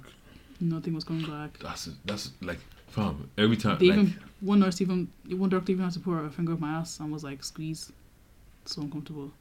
I just remember that now, and I was like, that's wait wait wait wait wait what? they were te- they test your your body like your lower body strength by how hard you can squeeze in your bone. It makes sense. I've I've never heard that before life. Yeah, like it's just like obviously using your, obviously I have more strength up here, but if you're losing, if I'm telling you I have tingles in my legs and I can't feel my legs, Yeah, Like, you'll be able to squeeze. you'll be able to squeeze exactly. So she's telling me to squeeze. I'm thinking, and I can I squeeze that pretty well. The man's good in it. I'm thinking everything is good in it. Like everything's G. I'm guessing she was like, I said squeeze. she'll probably like, um, I said squeeze. she'll probably like, okay, that was good, good job, good job. But maybe, um, maybe she just thought you were a whore. you're an idiot. She was actually Nigerian as well. Everybody long it was just Nigerian, wasn't it? Then I went to do freaking um, what are these scans called? Um, X-ray. Uh, They put me on. There's no MRI in Ireland actually. They put me on um, antibiotics like they put everybody on in Ireland for no reason. Um, did a blood test, blah blah blah. So that was a Sunday. By the end of Monday, no, not even. By the end of Sunday, I wasn't able to stand up straight. I had to hold the walls, hold the beds, just to get to the toilet. Mhm. Um, then by Monday, I think afternoon, that was it. All feeling was gone. Like couldn't couldn't even stand up. Like I really thought I was Superman, didn't I? So I was walking to the bathroom, you know, holding things, holding things. Got to the bathroom, I let go. Well, I went straight to the floor. Like man, just was dropping. Like it was just no, I didn't even drop that hard. It was more of it. My legs aren't holding me anymore. I was just going down like Conco below. Like man didn't get back up. Still like I was like, oh shit, how the hell am I gonna get back up now? No, I was in toilet by myself. what's, what's going through your head at that point is like where you can't feel your legs, I'm just like or like even at the point where like you're like you let go and your body's just like, nope. I'm really getting annoyed. I'm like, what the hell is going on? Like, come on, man. it's like big body, big. You know what I mean? Like, what, what the hell, man? You're disappointing me, man. Come on. Like, I'm not even upset at this point. I'm just thinking, like, yo, come on. Like, this is a joke, man. Stop playing with me. Mhm. Then I finally get up from the floor after holding every single thing aside. and I make it back to the room. I'm like, yeah. um, Yeah, I told my mom, like, mom, I kind of just fell in the toilet. She was, she was like, okay. Then they, they now taught me how to use crutches. Then I was on crutches. I was using crutches to walk around instead. At this point, I'm still naive, not even thinking anything. It's just, it's I'm just to the point where I think it really hit me when I was like looking at my toes, and I was like trying to move my toes, but then moving. then I'm moving. You know when you can That's a scary feeling. do you know it's really scary because when you have movement, you, you take for granted what you have Mhm. wi- within your body when you have it. Like I didn't even think my legs. I'm thinking these legs. Never in my life did I think that my legs could ever stop working. do you know what I'm saying? I feel like you don't feel like your body Especially can ever if- betray you. Mm-hmm. Especially if I haven't been in an accident. Nothing has happened like physically to me. Mm-hmm. Yeah. But my legs are giving up on me kind You're of. thing. even healthy as well, doing bear sports and shit. I was doing bear sports like at that time I was on I was even on some healthy diet like um whatever and um what call it and then I'm looking at my legs and I'm trying to move my toes. Obviously you don't even think about moving your toes when you move your toes. Your body Yeah. literally just moves, you know, moves you know, itself. you know, it's so funny. I'm moving my toes right now. when you're when you're carrying your slippers, you move your toes. When you move your feet, like when you stretch, everything is just so natural. Like, Yeah. and thank God I can do it now. You know what I'm saying? Now I'm doing it. I'm even thinking like, God, like, but at the time I was lying in the bed. I'm looking at my toes and I'm just like, Your niggas better move. they're not moving. Come- Every day I would do it. Every day, every day I would do it, and I'd be like, Wait, how long were you not able to feel your legs for? quite a while actually, because they still don't know what was going on, so they can't. They don't know what to give me. hmm So imagine how I'm in hospital on the Wednesday. Um, I go. They do lumbar punctures. I don't know if you know lumbar punctures. I know nothing to be honest. Okay, so a lumbar puncture is where they stick a very long, thin needle into your spinal cord. It sounds painful. They first of all they numb your back, obviously, because you can't. To feel that going into your back would be very painful. But this wasn't painful because they numb your whole. They numb. You have, they give you, have to give you injections first to numb your system, Mhm. to numb your whole back, or whatever. Then you don't feel it. And obviously, I had no feeling anyways. so I wasn't feeling shit. Do you know what I'm saying? So, um, they they stick, stick a very long thin needle into your back and you can't move. Like you have to stay in that perfect position. Even a lot of nurses have to be beside you to hold you into place because obviously if you move and it hits a it hits a nerve, you're actually That's- fucked. Like that's game that's, you, you're done. Like so, they're like the the nurses in my face. She's like, do not move. She's like, do not move. Like you honestly have to not move. I'm like, okay, yeah, them cool. ones, man. it's like, don't. D- Could I even move in the first place? This is true. But um, I couldn't feel anything, so it was just like easy breezy. They stick a needle, in. and the thing is, because of all these new junior doctors, they're using them all, using me as practice. Yeah, you know what? The thing about Ireland is like they're pretty far. They're pretty far behind. Like, They're so annoying. Um, so some junior trainee doctor is like using me as, oh my gosh, this is my second time. And oh my gosh, like let me get this. Oh my gosh, I got it. Like you know, proper celebrating. But I'm thinking, y'all niggas crazy. Like that would piss me you off. guys are messing with my spinal cord. Like that would piss me off. yeah, actually, after a while, I started. to Cause obviously, I'm not somebody who talks anyway, so I'm just like whatever about everything. But after a while, I was like, yeah, no. No, No no, no, more- no. no more junior doctors. Wait, no, no, because what's called if you're I'm put, tired. if you, if you're literally putting me at risk, yeah, oh my god, I got, bro, bro, this is this. Well, is, you you're can't not, move. You're not, you're not, you're not doing my nails. You're not doing makeup. This is this is something. If, is- if you fuck it up, you can't reverse it. you can't move as well. So you can't even be like, you can't even give them a dirty look. You just just stay there. and You just, you just look forward and just you know take take take it like a man. Mhm. They do this lumbar puncture, so they they take they um extract some fluid from your your spinal cord to test it out because obviously your movement comes from your your um neural system and your spinal cord or whatever. Mhm. So they take this liquid off to go and test it in different countries or whatever that do different tests and whatever. So I had lumbar puncture twice that week. No, not was it that week? No, no, I had lumbar puncture once that week. Sorry, I had an MRI scan on the Wednesday. They came back. They didn't say anything. And there was one Saudi doctor, one doctor from I think Saudi Arabia. He was there. Saudi Arabia, some country anyways in Africa, and he was like, maybe it was Sudanese, or Sudanese, sorry. And um, he was like, um, so you're telling me this girl can't move her legs? Like he was so sarcastic. He was like, this girl can't move her legs. She can't feel anything. and you didn't MRI scan. You tell me you can't see nothing. She's he was like, that doesn't make any sense. He's like, do it again. Just do it all again. He's like, I want from her brain all the way down to the end of her spinal cord. Do everywhere. Like, Mhm. thank God for this doctor, of course. Like, so Wednesday I had the first one. Then Friday I had the second one. I went to Drogheda Hospital because Navan doesn't do them. And then as soon as I got back, like, I barely even got back. And the nurse came to me and she was like, I don't want you to panic or anything. Like, don't, um, whatever. But they've gotten your test results back and they've just seen something that's not something and they're going to have to rush you to the Mater Hospital because we don't specialize in those kind of things here. So Mhm. she's, she's like, but don't be scared. This nurse, God What's what's going through your head at this point? I'm like, yeah, so I'm really not going home. Wait, have you not been home for like three weeks at this point? now, this stage, I'm, I've only been hospital for a, a week, five days. Okay, So I'm like, so your niggas telling me that this really ain't a joke. like y- y'all ain't playing. So she's talking to me, and my eyes are welling from this. Like you know, tears don't come from straight; they come from the my, Mhm. they come from the back. Mhm. And I'm thinking, I'm thinking, so you're telling me that So what are you trying to you're gonna me? have to rush me to another hospital. So they put me in a stretcher, straight, strapped me in a stretcher. I was like a mummy, like literally. Mhm. And I got into an ambulance. Ambulance was go, going 200 kilometers per hour down the motorway, like Oh, they were flying. they were flying. I made it in Dublin. I made it in Dublin in no time, like no joke. Obviously, ambulance like sirens, mm-hmm. but I, when I tell you, I was flying around the back of the ambulance. I'm not joking. you couldn't feel it though. I couldn't feel it, but some because I could feel, I could still feel my neck and stuff like that, so it was mm. very uncomfortable. So your feeling is Did you screw you? Yeah. bit bobblehead movements. The thing, the the stretcher was sliding around the back of the. Wait, but I, I assume they would like strap that in some way so you're not just going. They strapped me into the stretcher, so I wasn't moving. Yeah, but, I'm the, saying the would they bed not was strap moving. this stretcher I don't know what they were thinking. onto like the floor or something? They're just You get me? thinking, get this bitch to the hospital. I get to my hospital. My parents, I just call my parents, tell them like, look, um, whatever, whatever the news was, they came to meet me there. My mom, I think, at the stage. My dad was at work, I think, and um, he came then. They, she came then. She was with me, was talking to different neurologists, and they were just telling me, yeah, basically, we can see from your scans that blah blah. But everything they were saying, I was just looking at their mouth like moving. You know when you just watch the show and you just see their mouth moving, I'm just like, Mhm. I do not want to hear all of this nonsense that you're saying to me right now. Just So like you just zone out kind of a situation. I was just looking at his mouth moving. That doctor. Anyways, so then after a while they put me on a ward. Then they put me on another ward again. So I was just going through the, the motions or whatever. Then I think the next day maybe or something like that, they put me on steroids. Wait, but you actually double back for a second. You know when they told you, like, are you like like what's going through your head? Are you like When they told me which nah, banta?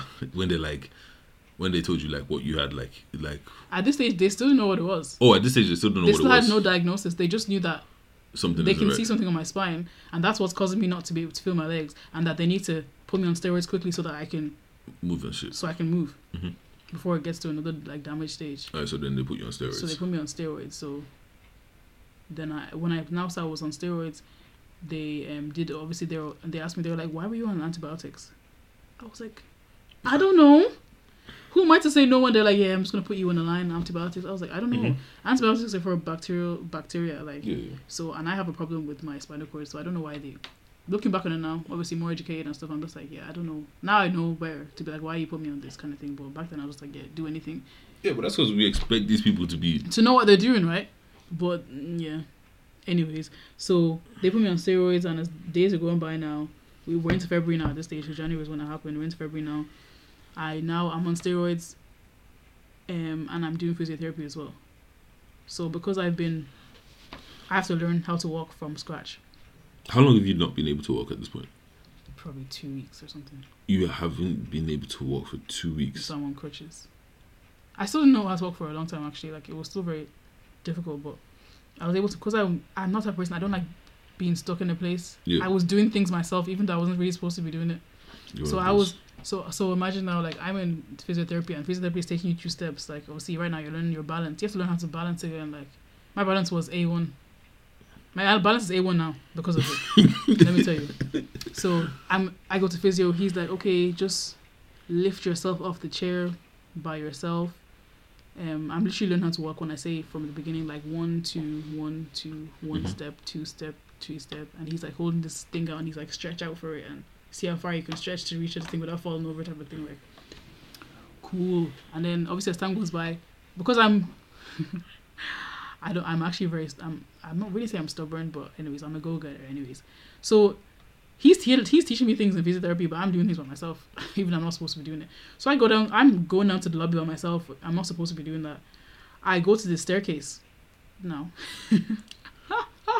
Oh my god. in in the you know every place has a fire escape type of place if the lift Mhm. doesn't work.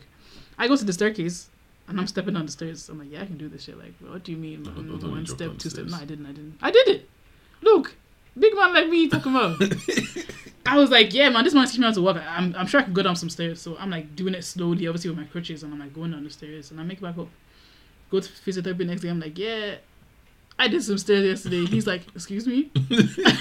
I'm like, yeah, I went down the stairs. He's like, he's like, don't do that again. I was like, oh, I, I mean, I could do it, so I did it. You know what I'm saying? Like that's just how I see it. If I could do it, why am I restricting myself if I Mhm. can do it? So, whatever.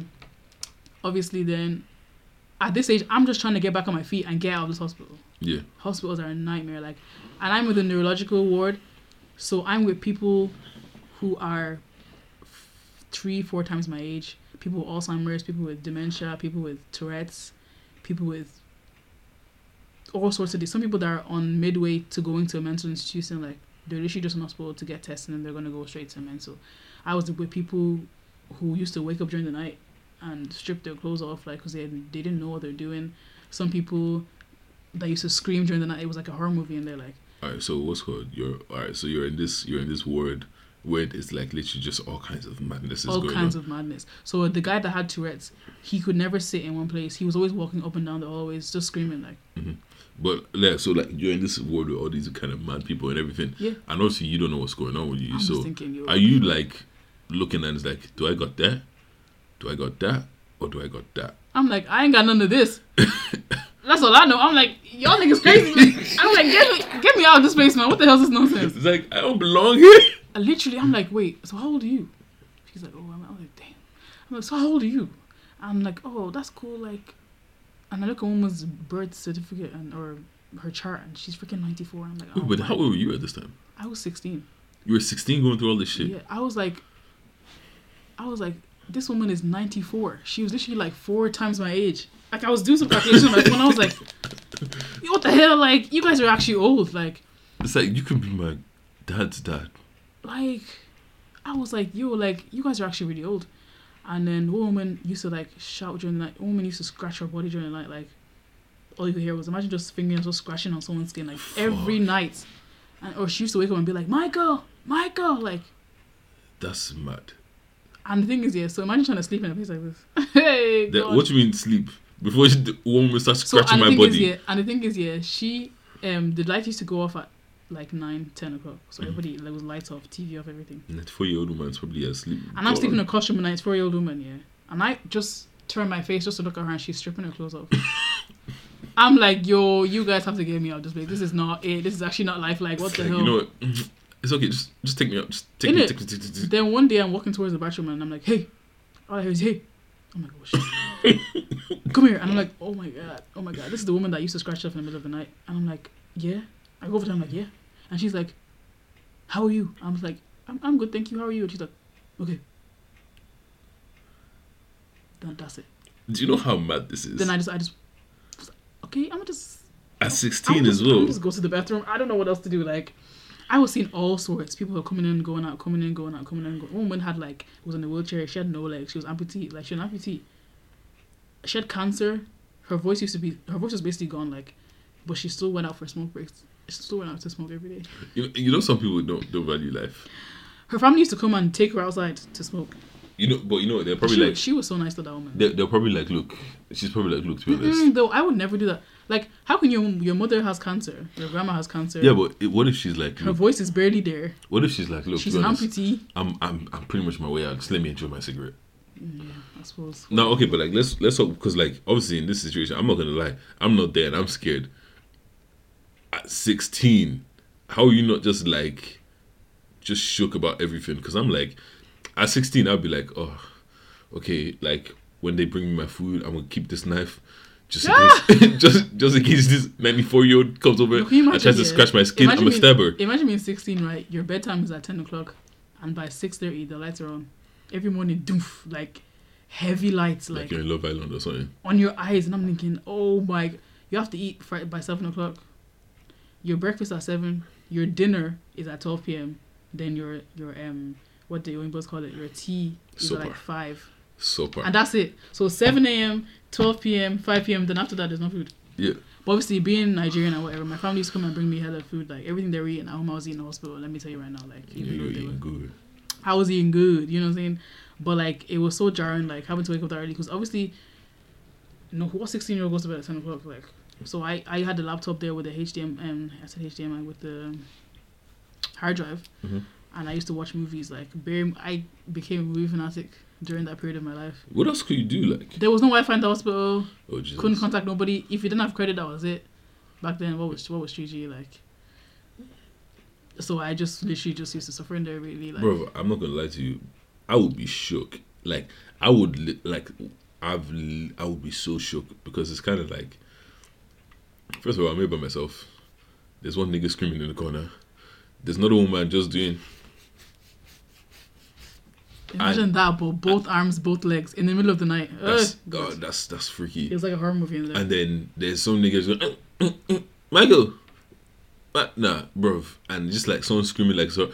I, I, you know what? I actually, I, I'd probably go mad just because I if not, if not for them nurses, yeah, I think I probably would have because them nurses, yeah, they were so bubbly, so happy. Like the Filipino nurses, they were so Mhm. like, you know, so carefree, and also maybe they just made it a bit better and stuff like that. Mhm. And everyone would be like, "Oh, you're doing very well," because obviously I, I'm not no layabout. I don't really like depend depend on people in the first place. Yep. So anytime I got the chance, I was getting up out of my bed. I was doing it by myself, even though I was meant to call the nurse. I was meant to get assistance, but I was like, "Nah, look, do you know what? Yeah, I got this. I got this. Like, let me go and shower by myself. Let me go and I can. I'm gonna go and use the toilet by myself. Sometimes the nurses be like, "Joe, do you want us to give you a bath?" I'm like, "Hell no. Like, I got this. I don't- have this You don't need to see all this. You don't need to bath me. They used to bath people. How do you bath them? Do you use one wet cloth and be wiping around your body? And not let somebody do that to me. Yeah, go forbid. Okay, but like, okay, let's talk about the day when you finally got diagnosed and they were like, This is actually a funny story. So I'm pretty sure it's not. I was on. It's, it's actually okay. It's not funny story, but it's funny. I was I was in hospital for I think four weeks. These times when I was learning how to walk again, doing physio on steroids. in that same ward. Yeah. You were in that ward for four weeks. I don't know. I was in Navan Hospital and then the Mater for the next. So let's say end of January to March. Yeah. I don't know how many weeks that is. Six weeks. Sorry. Yeah. I was in hospital for that stretch, stretch of time. My goal was just to get out of this hospital because I didn't even think about neuromyelitis, nothing, nothing. Like I was not thinking about Did none you of know that. what it was at that point? I wasn't even thinking. I wasn't even thinking down the line at all. I was so thinking they're gonna give me some nice medicine. Man's gonna be good. when I was learning how to walk, that's Thi- it for this, me. Like, These steroids got me. I thought that my problem was not being able to walk. That wasn't even the issue. That was just the byproduct of the issue. Exactly. That wasn't even the issue at all. Like that was just something that happened along the way. Do you get what I'm saying? That wasn't even the problem. Mhm. Then it got to a point where I could walk now, and I was like trying to get. I was asking every day. So when am I going home? When am I going home? When am I going home? They're like, oh, whatever, whatever. All I heard was when I'm going home. That's what I was hearing. So eventually, I left the hospital. They let me go back to Navan Hospital because they were the ones that actually um, admitted me in the first place. So I had to go back there before I could be discharged. Mhm. Went back to Navan Hospital. Um, they, I think they did an little lumbar puncture. Can't remember why. Whatever. They were doing loads of tests at them times anyways. And then by that time I could walk. Still was on a crutch, but I could walk. And I was trying to get out. Like this is around midterm, I think. So March, yeah, something like that. So like everyone was living their life. Now I Easter was, break kind of thing. yeah, now it was like back in they're like, okay, we're gonna discharge you today. I was freaking amazed. Like I was like, yes, like trying to get out the hospital. I got home. That's when the real problem started. Like I started to have like bad um muscle spasms like in my leg and stuff like that. Like it was just progressively getting worse and worse. And then so we went to the hospital to like tell them what I was the symptoms I was having and whatever. And they were like basically um your test results have come back. I only went to go and tell them that my leg is paining me. That's what I went to go and tell them. Mhm. Little did I know that this was really the start of the problem. This was really the start of another the rest of my life. Like so, they were like, "Oh, your test results are back now, um, and basically you have this condition, this disease called NMO." And she explained it to me, whatever autoimmune disease, foreign bodies fighting against your system, and we're gonna have to readmit you to hospital. That's what I heard. I was just like, imagine sitting across the table from a woman from a woman like this, and all you can hear is, "We're gonna have to readmit you." Mm-hmm. So it's kind of like you you don't really pro like you didn't hear anything she said. All you hear is back in the hospital. And I was just like, when I tell you, yeah, everything around me just, when you can imagine, I could just see her. Everything around me was just crashing. Everything around her was just crashing, like literally just crashing. I felt like I was in a, literally a war zone. I was just like, you're not telling me this right now. Anyways, they put me in this weird building for a while. Then after a while, when they could find a bed, they put me into the hospital. But like, what's going at this point? Have you actually deeped what she said, or is it just kind of like you haven't you haven't really deeped it? I didn't do my research yet, so I was like, um, I was like, I was like, um, whatever you're saying to me right now, I don't even want to be in this place. Mhm. Now I'm back in the same goddamn ward that I just lived a week ago. You're back in hell. Um, I'll pause the thing if you want. okay.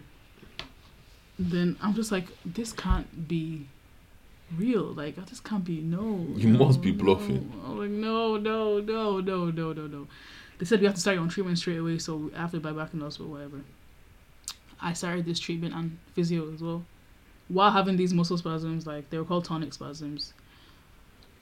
Felt like a freaking tornado in your leg, like in your legs. That's what it felt like. So I started on medication as well. So actual medication that was gonna help me to combat this disease, as well as steroids, as well as muscle relaxants. So I was on hella medication. So Like- you're you're just high all the time, pretty much. Mm. But like the the muscle relaxants weren't really working that much because the spasms were getting stronger and stronger like day by day. So then I ended up being on um, muscle relaxants that used to knock me out like literally. I thought like when you say drugged, yeah. Mhm. The first day I took it, yeah, honestly, my mom and dad were there and they were praying with me and I couldn't even say amen. I was just. I felt like I was, my eyes were like crossing each other. I was like, "Oh shit! What the hell is this? What the hell did they give me?" Like, yo, Nigga was high. I was like, "Yo, what the hell's going on?" And Just was, slapping different. I was like, "Hey, no, I can't even speak. Like, couldn't even, oh, couldn't even speak properly." Nah, that's that's actually that's actually ridiculous. Um, but yeah, then they started me on treatment. Basically, they had to remove my blood from my body, of course, and then they had to take off the plasma, which is the liquid part, and then reinsert my blood with with artificial plasma. So I had to take five sessions of that, and I was on doing that as well as doing physiotherapy. And um, after the on the third session, basically they they put a, a tube down my neck where they were extracting the blood from. The blood went into a washing machine and was washed basically and reinserted through the same tube. And on the third session, um, I went I went down there and it wouldn't work, and the woman was confused and she was like, "What the hell's going on?" So it turned out that the thing was blocked. The the pipe in my neck was blocked, and then I had to get taken out another surgery to get another pipe put in, and then I had to start the sessions again. Um, and the spasms were not getting any better. I felt like this time I actually felt like a proper potato. Couldn't do anything because of the pain I was going through. So Mhm. before it was just the fact that I couldn't feel anything, but now it was actually like I was in a lot of pain. Yeah. And it was just really. What word can I even use? Like it was just crazy. Like Painful. Not even painful. Just like it was just really disappointing. Like I was thinking, what the hell? Me thinking that oh I'm getting burned, everything. Then I would talk to the doctors and they'd be like, oh, I'd be like, yeah. So when are these things gonna stop? Like, like what's the prognosis or whatever? And she's just like, oh, um, this particularly I remember so clearly. She was like, well, they're they're, they're not gonna stop. Like she's just like, these medications are just to help you. Like it's not gonna go away. They were saying that the the condition is not curable. Um, the disease is not curable. That it just they can just suppress it, but it could come back. Um, they were saying the spasms aren't going to stop. They're probably going to be there for the next six months. Mhm. When she said that, yeah, and she just left, like, you know, when tears are just falling and you can't even control it anymore. I was thinking, six months of this pain, like, it just didn't make any sense to me. Nothing made any sense after that. I was just like, you know Mhm. this is just. I mean, I'm even going to just give up at this stage. I'm just tired. Like, everything is just. I'm just tired of it. At this stage, this is when I just. I was like, nah. Me, at this whole strong me thing that was going on, nah, like, that's it. I'm tired at this stage. Anyways, after I finished my five sessions of um, um, plasma pheresis is what it's called, then they basically kicked me out of the hospital. They're like, yeah, we need this bed, so you gotta go. You need this bed, so you gotta go. Bro, we're.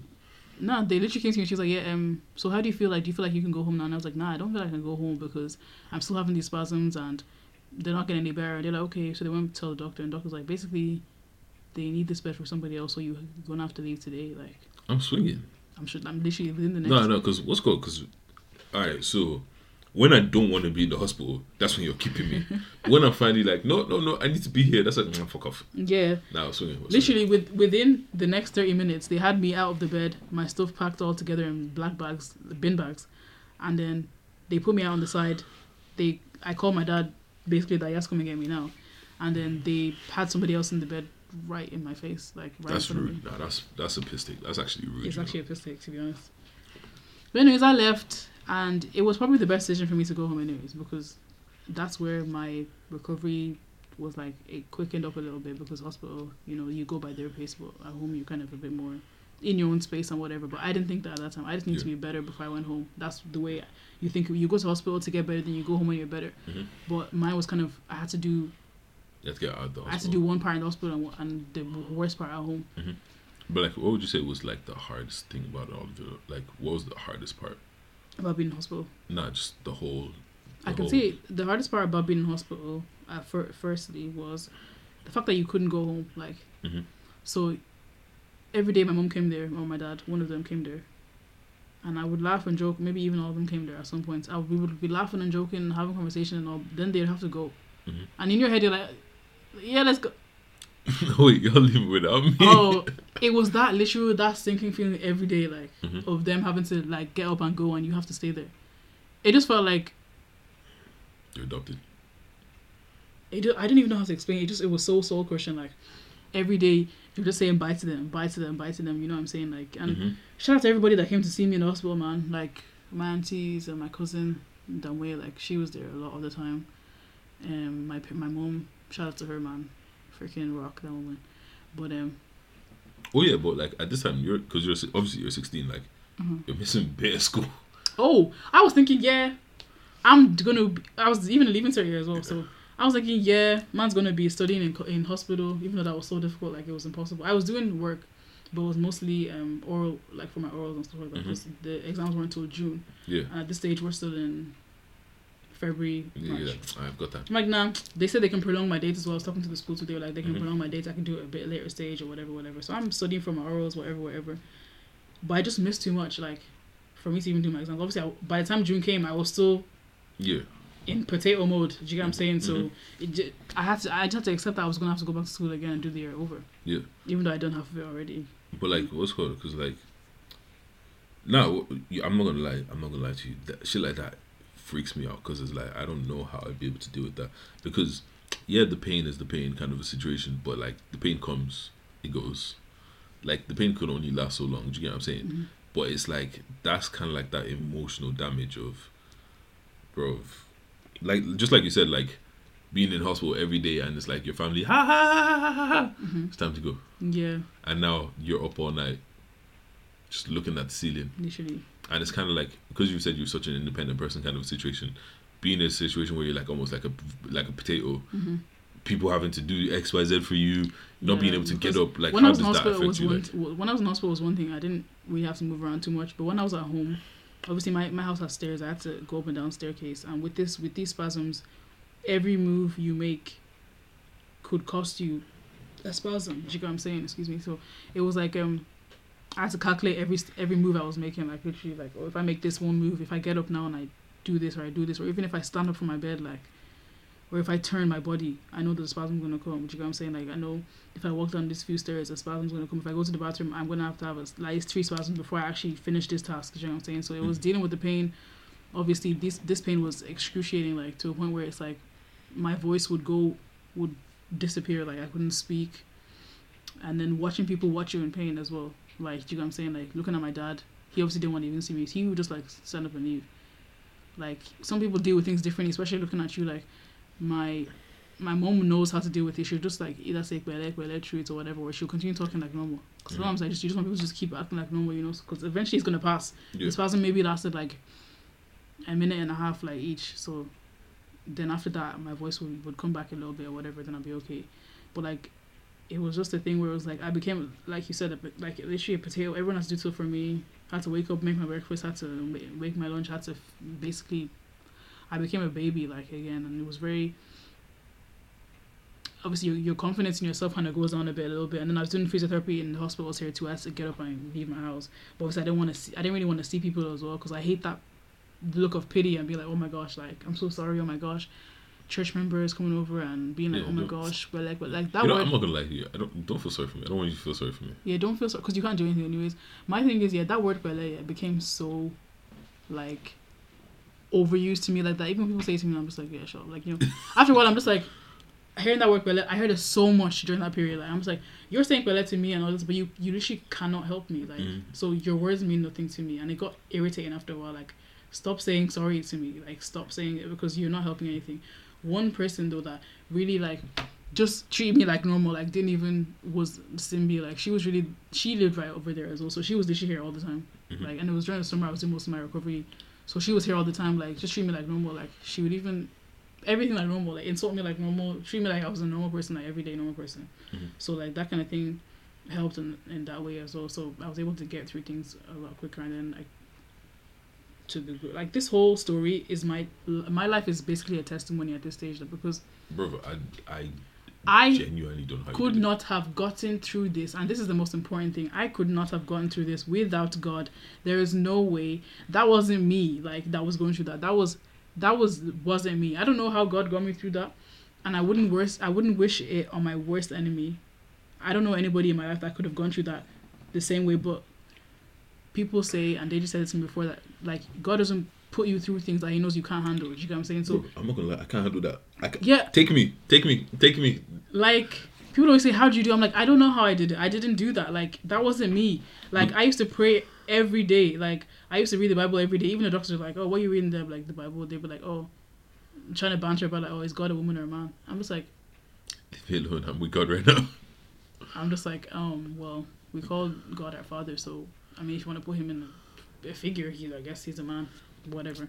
But um it's just like without that bible by my bedside every day without the encouragement without the prayers of everybody that prayed for me without my own prayers my parents prayers family everybody like the church without my without the spirit that god gave to me without the holy spirit i would not have gotten through that situation. Because that was one thing getting through that but the aftermath as well like as in the mental like you know trauma of it the emotional trauma of all of it is another story like that's a different story Yeah, because what's called? Because like okay, because also because you're on steroids, you gained a lot of weight, kind of a situation. yeah man became fat still Because like yeah, because obviously you gain a lot of weight, and obviously you're a girl and shit like that. So it's kind of like even just anybody, it's kind of like all right, cool. Now I'm getting a lot of weight, and I guarantee you, everyone sees you. I mean, you're getting a lot of weight, you know. you know like it was a thing where it was like I'm using these steroids here, and I'm gaining weight, and because steroids like they give you spots as well, like so they it gives you artificial weight and it gives you like acne and all this nonsense. So all these side effects to this um all this medication and one as well. And I can see that I'm gaining weight already. I know this because my clothes are not fitting the same. My face is blown up. Like if you see pictures of me, you would not be able to I recognize me. remember, actually remember you back then. It was If I show someone, even me myself, I'm like who the hell? Like because you've always been like very slim, but then I that happened up, and like- then they just you just blew up. everyone's like, oh my gosh, Rumi, you look so different. Oh my gosh, Rumi, you've gained so much weight. Oh my gosh, Rumi. And he's in church. Ah, Omati Sarah. Ah, Omati put on weight. I was like, cool. You know these Nigerian aunties, they don't they don't give. and a I'm just like, I do have a mirror at home. I do, I do know that I've gained weight. Thank you though. Nah, but what's cool? Because like, I'm not gonna lie. If that was me in that situation, I would have fallen into like some next mad depression and like Mm. all of that. But did you feel like, like, okay, what were- what were your stages when you were going through? Because I'm not gonna lie. If that was me, I feel like I'd just be angry, like, because I don't know how you kept your faith through all of that. Because I would just be I like, feel like I would just be like, why me? Like, why me? I feel like I'm more at the why me angry stage now than I was back then.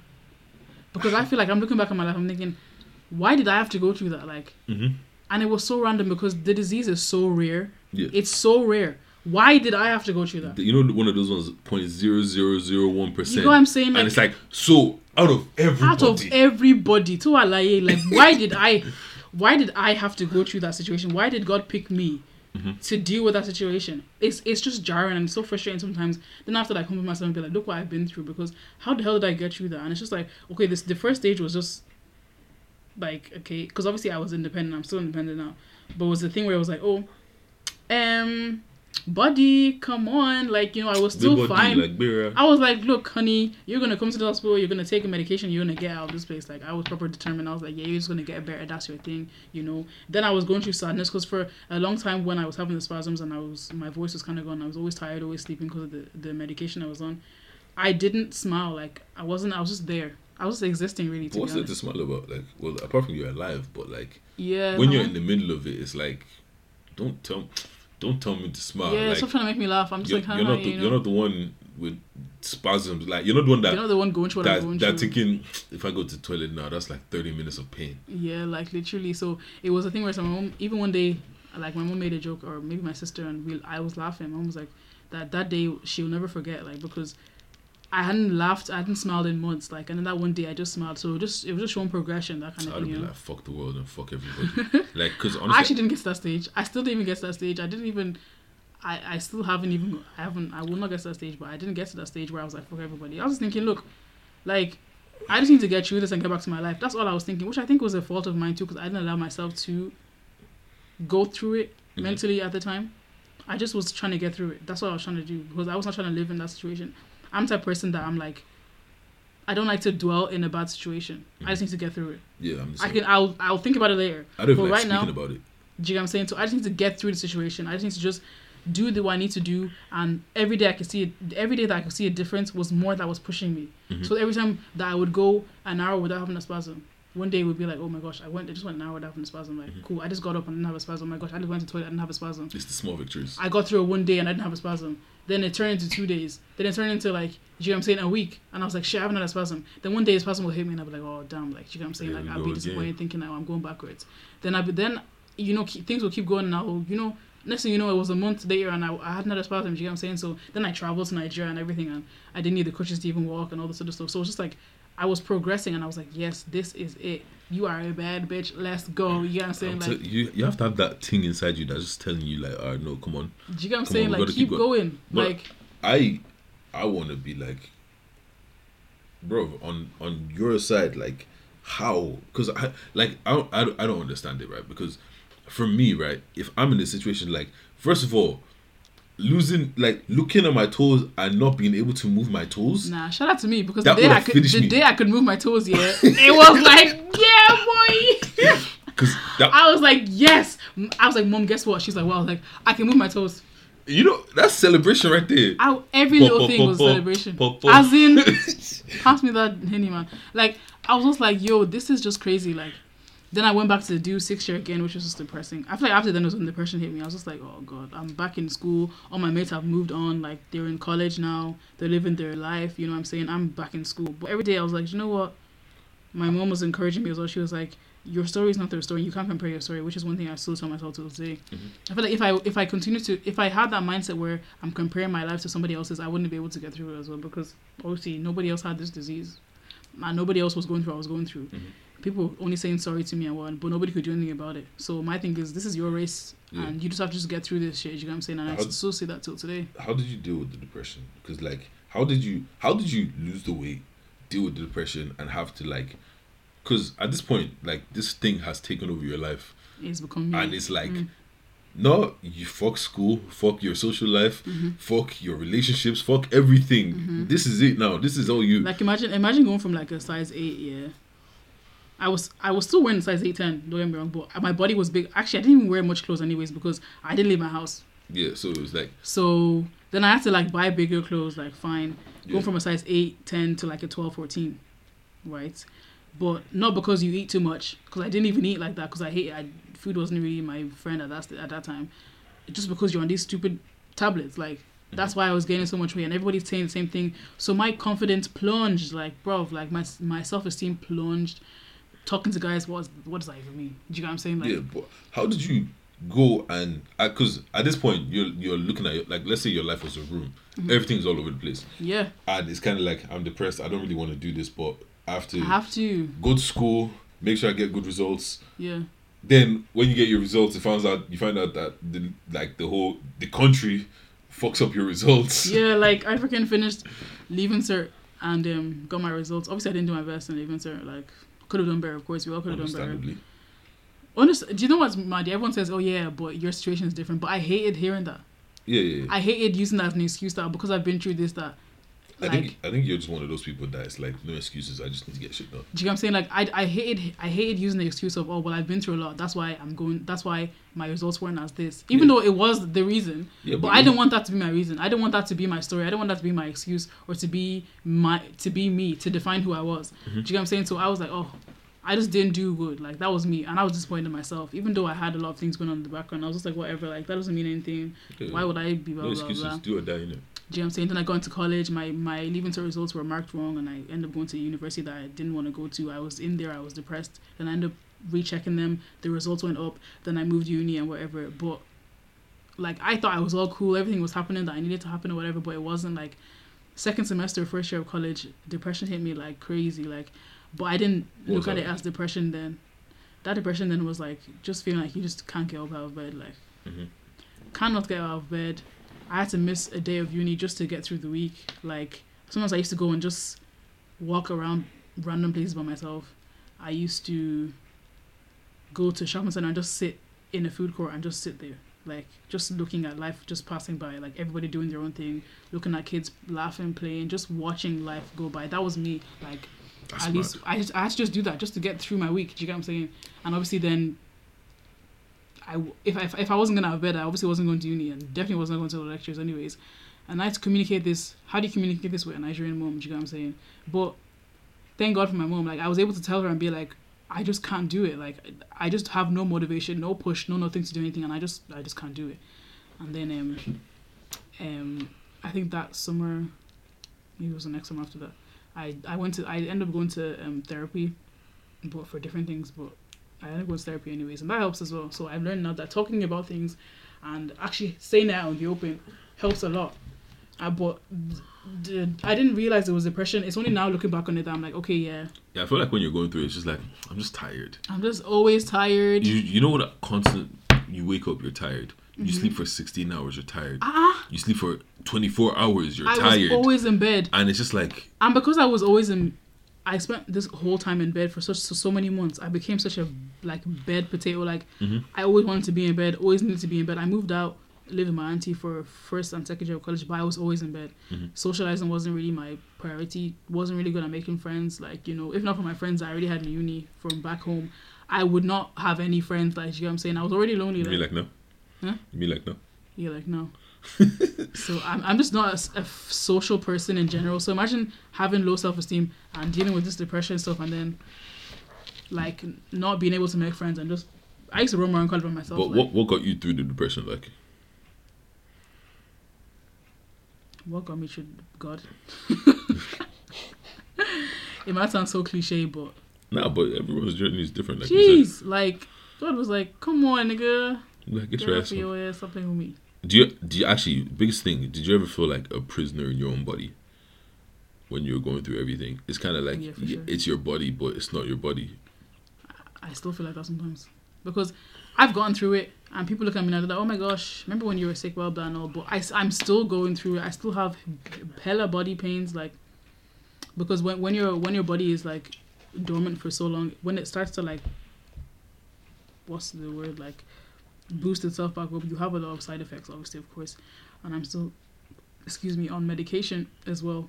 Like five years, over five years down the line, and they don't even know when I'm going to stop them. So it's like I'm still living the reality of it It's just a lot more manageable now. it's a lot more mild, a lot more mild. So I do have like different. I dealt with depression and anxiety. Anxiety, anxiety. I only kind of overcame like this year. When you identify things, it makes it easier for you to overcome as well. One thing I've realized too, once you identify that you weren't happy at this stage of your life and you get anxious over certain things, like you begin to Realize what triggers know it. exactly and even know what to pray for when you're praying because you're like oh my gosh god help me with this god help me with that but when you're like okay god this spirit of anxiety in my life like i don't want this anymore that kind of mm. thing i was telling god i do not want this anymore i just want to be peaceful and i don't, I don't pray for maybe what i've been through is maybe that type of person but i don't pray for money. I don't pray for anything like that. I don't even care to be rich. I just want to be happy. Like i always pray to god that god god give me joy give me peace and give me success in any way that god sees fit. Yeah. as God was doing it, as God had it as well, like everything that was, I was just peaceful. Like once you just find that peace and that joy, joy in everything, like peace and everything, you know, things will just start to fall your way and just For me, with my with, with like when I was dealing with depression, it was so weird because I was just like in bed. I was in bed for for solid almost like three months, just doing nothing. Like I was literally just waking up, eating, sleeping, waking up, barely, was eating, sleeping. Like I was literally just I was literally I was I was probably asleep for like three four hours, like twenty four hours. yeah probably I'm not even gonna lie and I was just like asleep and going through the motions kind of a situation like and when I needed to get shit done I'll get up get it done Mm-hmm. but it's kind of like I literally legit just didn't want to do it I actually don't know I don't know it was weird it was weird like, I have this thing where if I need to get something done I'll just go get it done Mm-hmm. but it's kind of like I was not motivated to do shit Do you know how mad it is already? Like, you know, procrastination's already a thing in our generation, but then not having any motivation, no drive, no push, nothing. Even though you know that success is going to come from you doing this thing, you don't have anything. like mine got so bad I was I wasn't mo- even motivated to entertain myself when I was in bed. Like I was a lot when I was awake a lot of the time I was there, and I was just looking and I'm like, yeah, I could stare. I could just be sitting there for like two hours just looking at. and it's just like you know when you're just in your head and it's just like, or you just blank out, or then I just I get a text message I reply to the text message and I just go back to Mm-hmm. just being there. Like so many times I was like, oh you know what, let me watch a movie. Let me watch a TV show.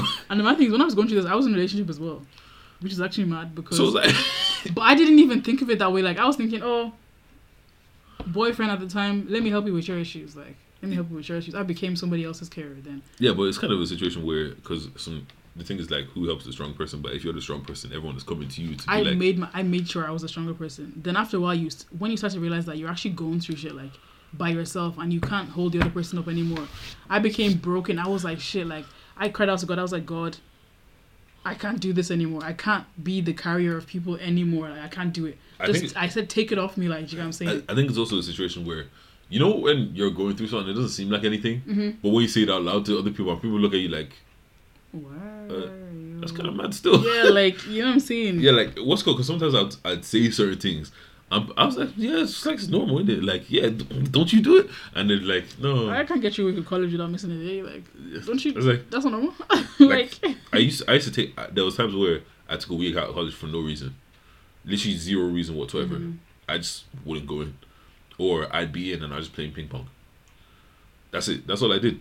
or I leave the house and I will just go somewhere else until you Yeah, like and it's, just sit there. like it's it was literally a whole situation. But like, what what advice would you give to someone that may be going through something like that, where it's kind of like they might feel like they're alone and no one else is going through that kind of shit. Like, what advice would you give to someone that may be diagnosed with something, or like someone that's just even going through something that?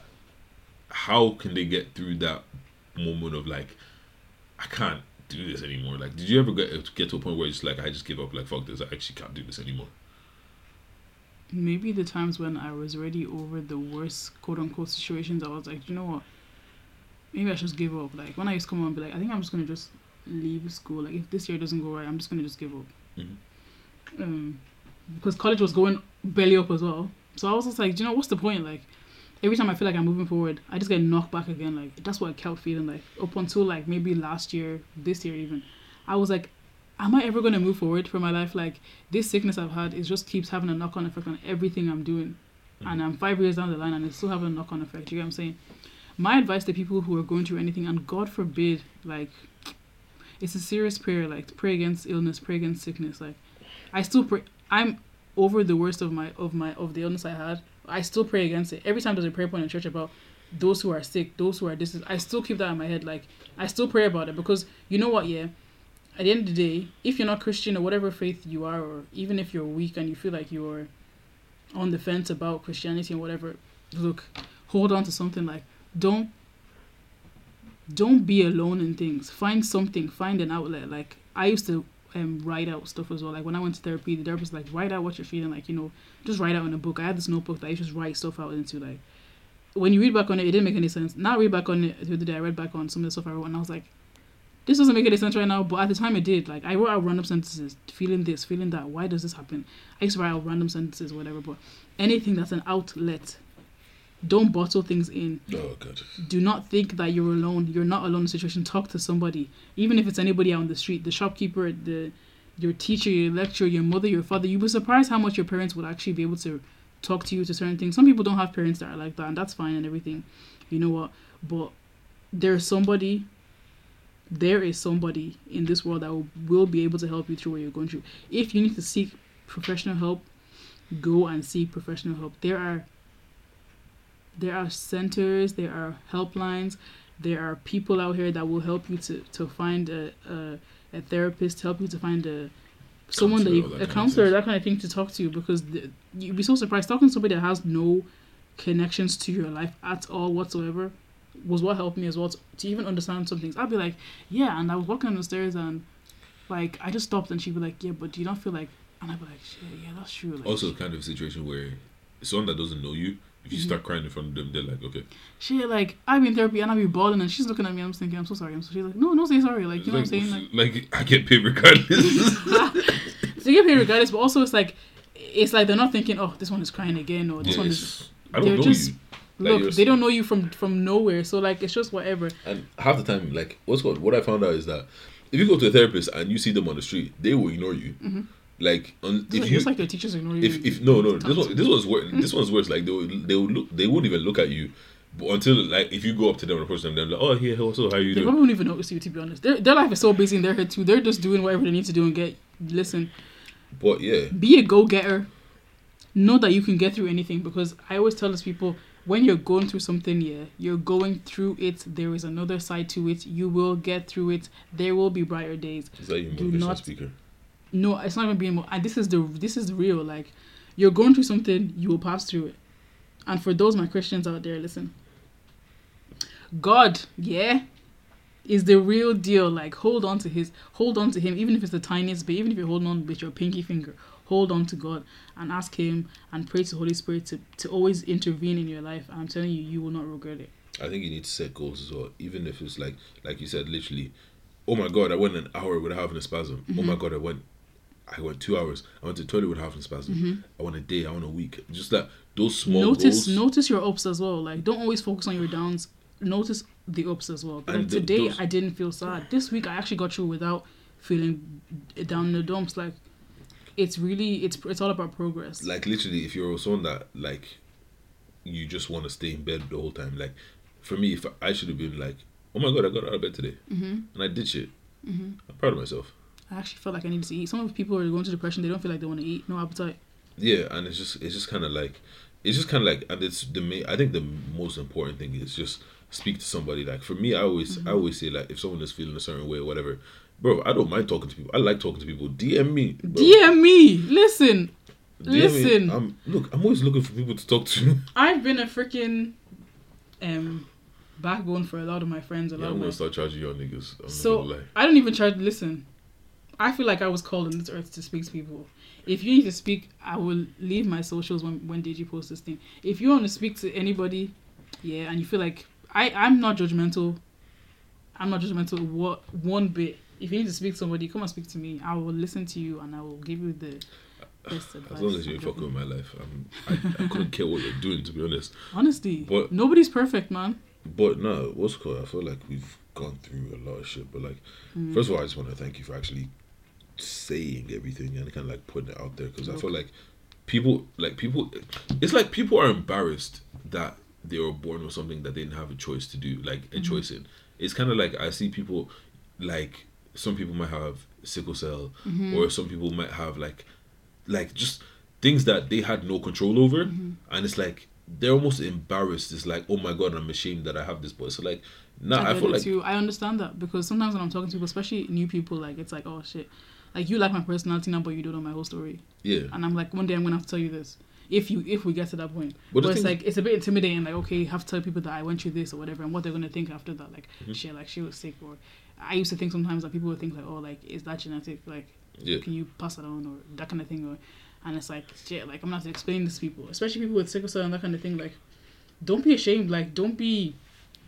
Listen, we're all going through something. And I really want to have an episode on sickle cell. So if anyone has sickle cell out there and they want to actually, I'm actually talk about sickle it, cell trait carrier. I'm a sickle cell carrier as well. you know what? I went to because I actually only learned about that like two years ago. You know, A lot of people in Black Island don't know about sickle cell properly, and what's called especially went, black people, even though it affects to- us the most. I went to the doctor and I was like, oh, I want to get my, I want to get checked or whatever, and he's like, why you don't need to know that, and I was like, but I do. The doctor, you don't need to know that. he, the doctor said, told me like, why, like you're fine, you don't need to know that, and I'm like, but I do. Guys, hospitals in Ireland that, that check for sickle cell traits, St. James Hospital in Dublin, that they do blood tests that can tell you if you're a carrier, if you're a full, obviously you know by now if you're a full sickler, but some people don't, I guess. If you're a carrier of any sort and any kind, they will know. You need to know these things before you marry, before you get into serious relationships. You have to know these things, okay? Yeah. Don't be naive about it. But I, I think it's just thing like I feel like in life we shouldn't be we shouldn't be ashamed of what's happened to us. Mm-hmm. Like our stories are armor kind of a situation. Our mm-hmm. stories like because every time something bad happens to me, I'm just like, bro, that book is gonna bang. I'm mm-hmm. gonna sell a book one day, and I need to fill out the pages. So the more bad things that happen, the juicier the book will be in it, mm-hmm. and the more it will sell. But like it's kind of a situation where like anything that's happened, anything that's happened to you, like don't be ashamed of it. Like I know some people that might be ashamed of like their parents got divorced and shit like that. I stand there and like, yeah, cool, my parents aren't together and what? Like, it's fine. I, I probably liked it better mm-hmm. that it happened that way. Do you get what I'm saying? And it's kind of like I just I hate the fact that people feel ashamed of things that they have no control over, and it's kind of like yeah. don't feel ashamed about it. Like embrace it. It's you. Like your disease is you. Do you get what I'm saying? And it's like it's not going anywhere. So you might as well make it your friend and just be like, learn how to use it to your advantage. Learn how to use it to drive yourself. Learn how to use it to be like, I'm a, I'm gonna get through this shit. Innit? But anyways, thank you, Wumi, for coming. Would you like to Thank share your socials or anything? my socials. Um, don't add me on Snapchat, won't I? Um, you can follow me on Twitter. My name is Wumi Downspace Melissa. I've never heard anybody call it downspace What do you call it? underscore. Whatever underscore downspace Wumi Downspace Melissa. That's me on Twitter. Follow me on Twitter for bands. I retweet the funniest things. And what else do I use? Instagram. Uh, popping those Afro Nation pictures and shit. Afro Nation was lit still. Um, my name on Instagram is just me Wooms. I'll put it in all the in the posts anyways. You'll see it all there. But I Um, posted in a post. anyways, it's okay. Just follow me on Twitter. Nah, but yeah, what's called? Anyways, guys, you can follow me at my personal page at DEJJ underscore on Twitter. Instagram is D3JJ, I think. I ain't gonna lie, I don't really know. Look, I don't really use you Instagram know that like Instagram But is just of What's more important, follow the podcast page at DMPod Follow underscore. page, man. Follow the podcast, guys. If you like it, tell a friend to tell a friend. Just want to sh- give another quick shout out to him because it takes a lot of courage to come out and speak about shit like Nah, that. That's my testimony, man. Is that you? Yeah, testimony and that. That's my testimony. Tell you. Um, yeah, I think we out. Look, man, We out. I'm tired. Fucking tired.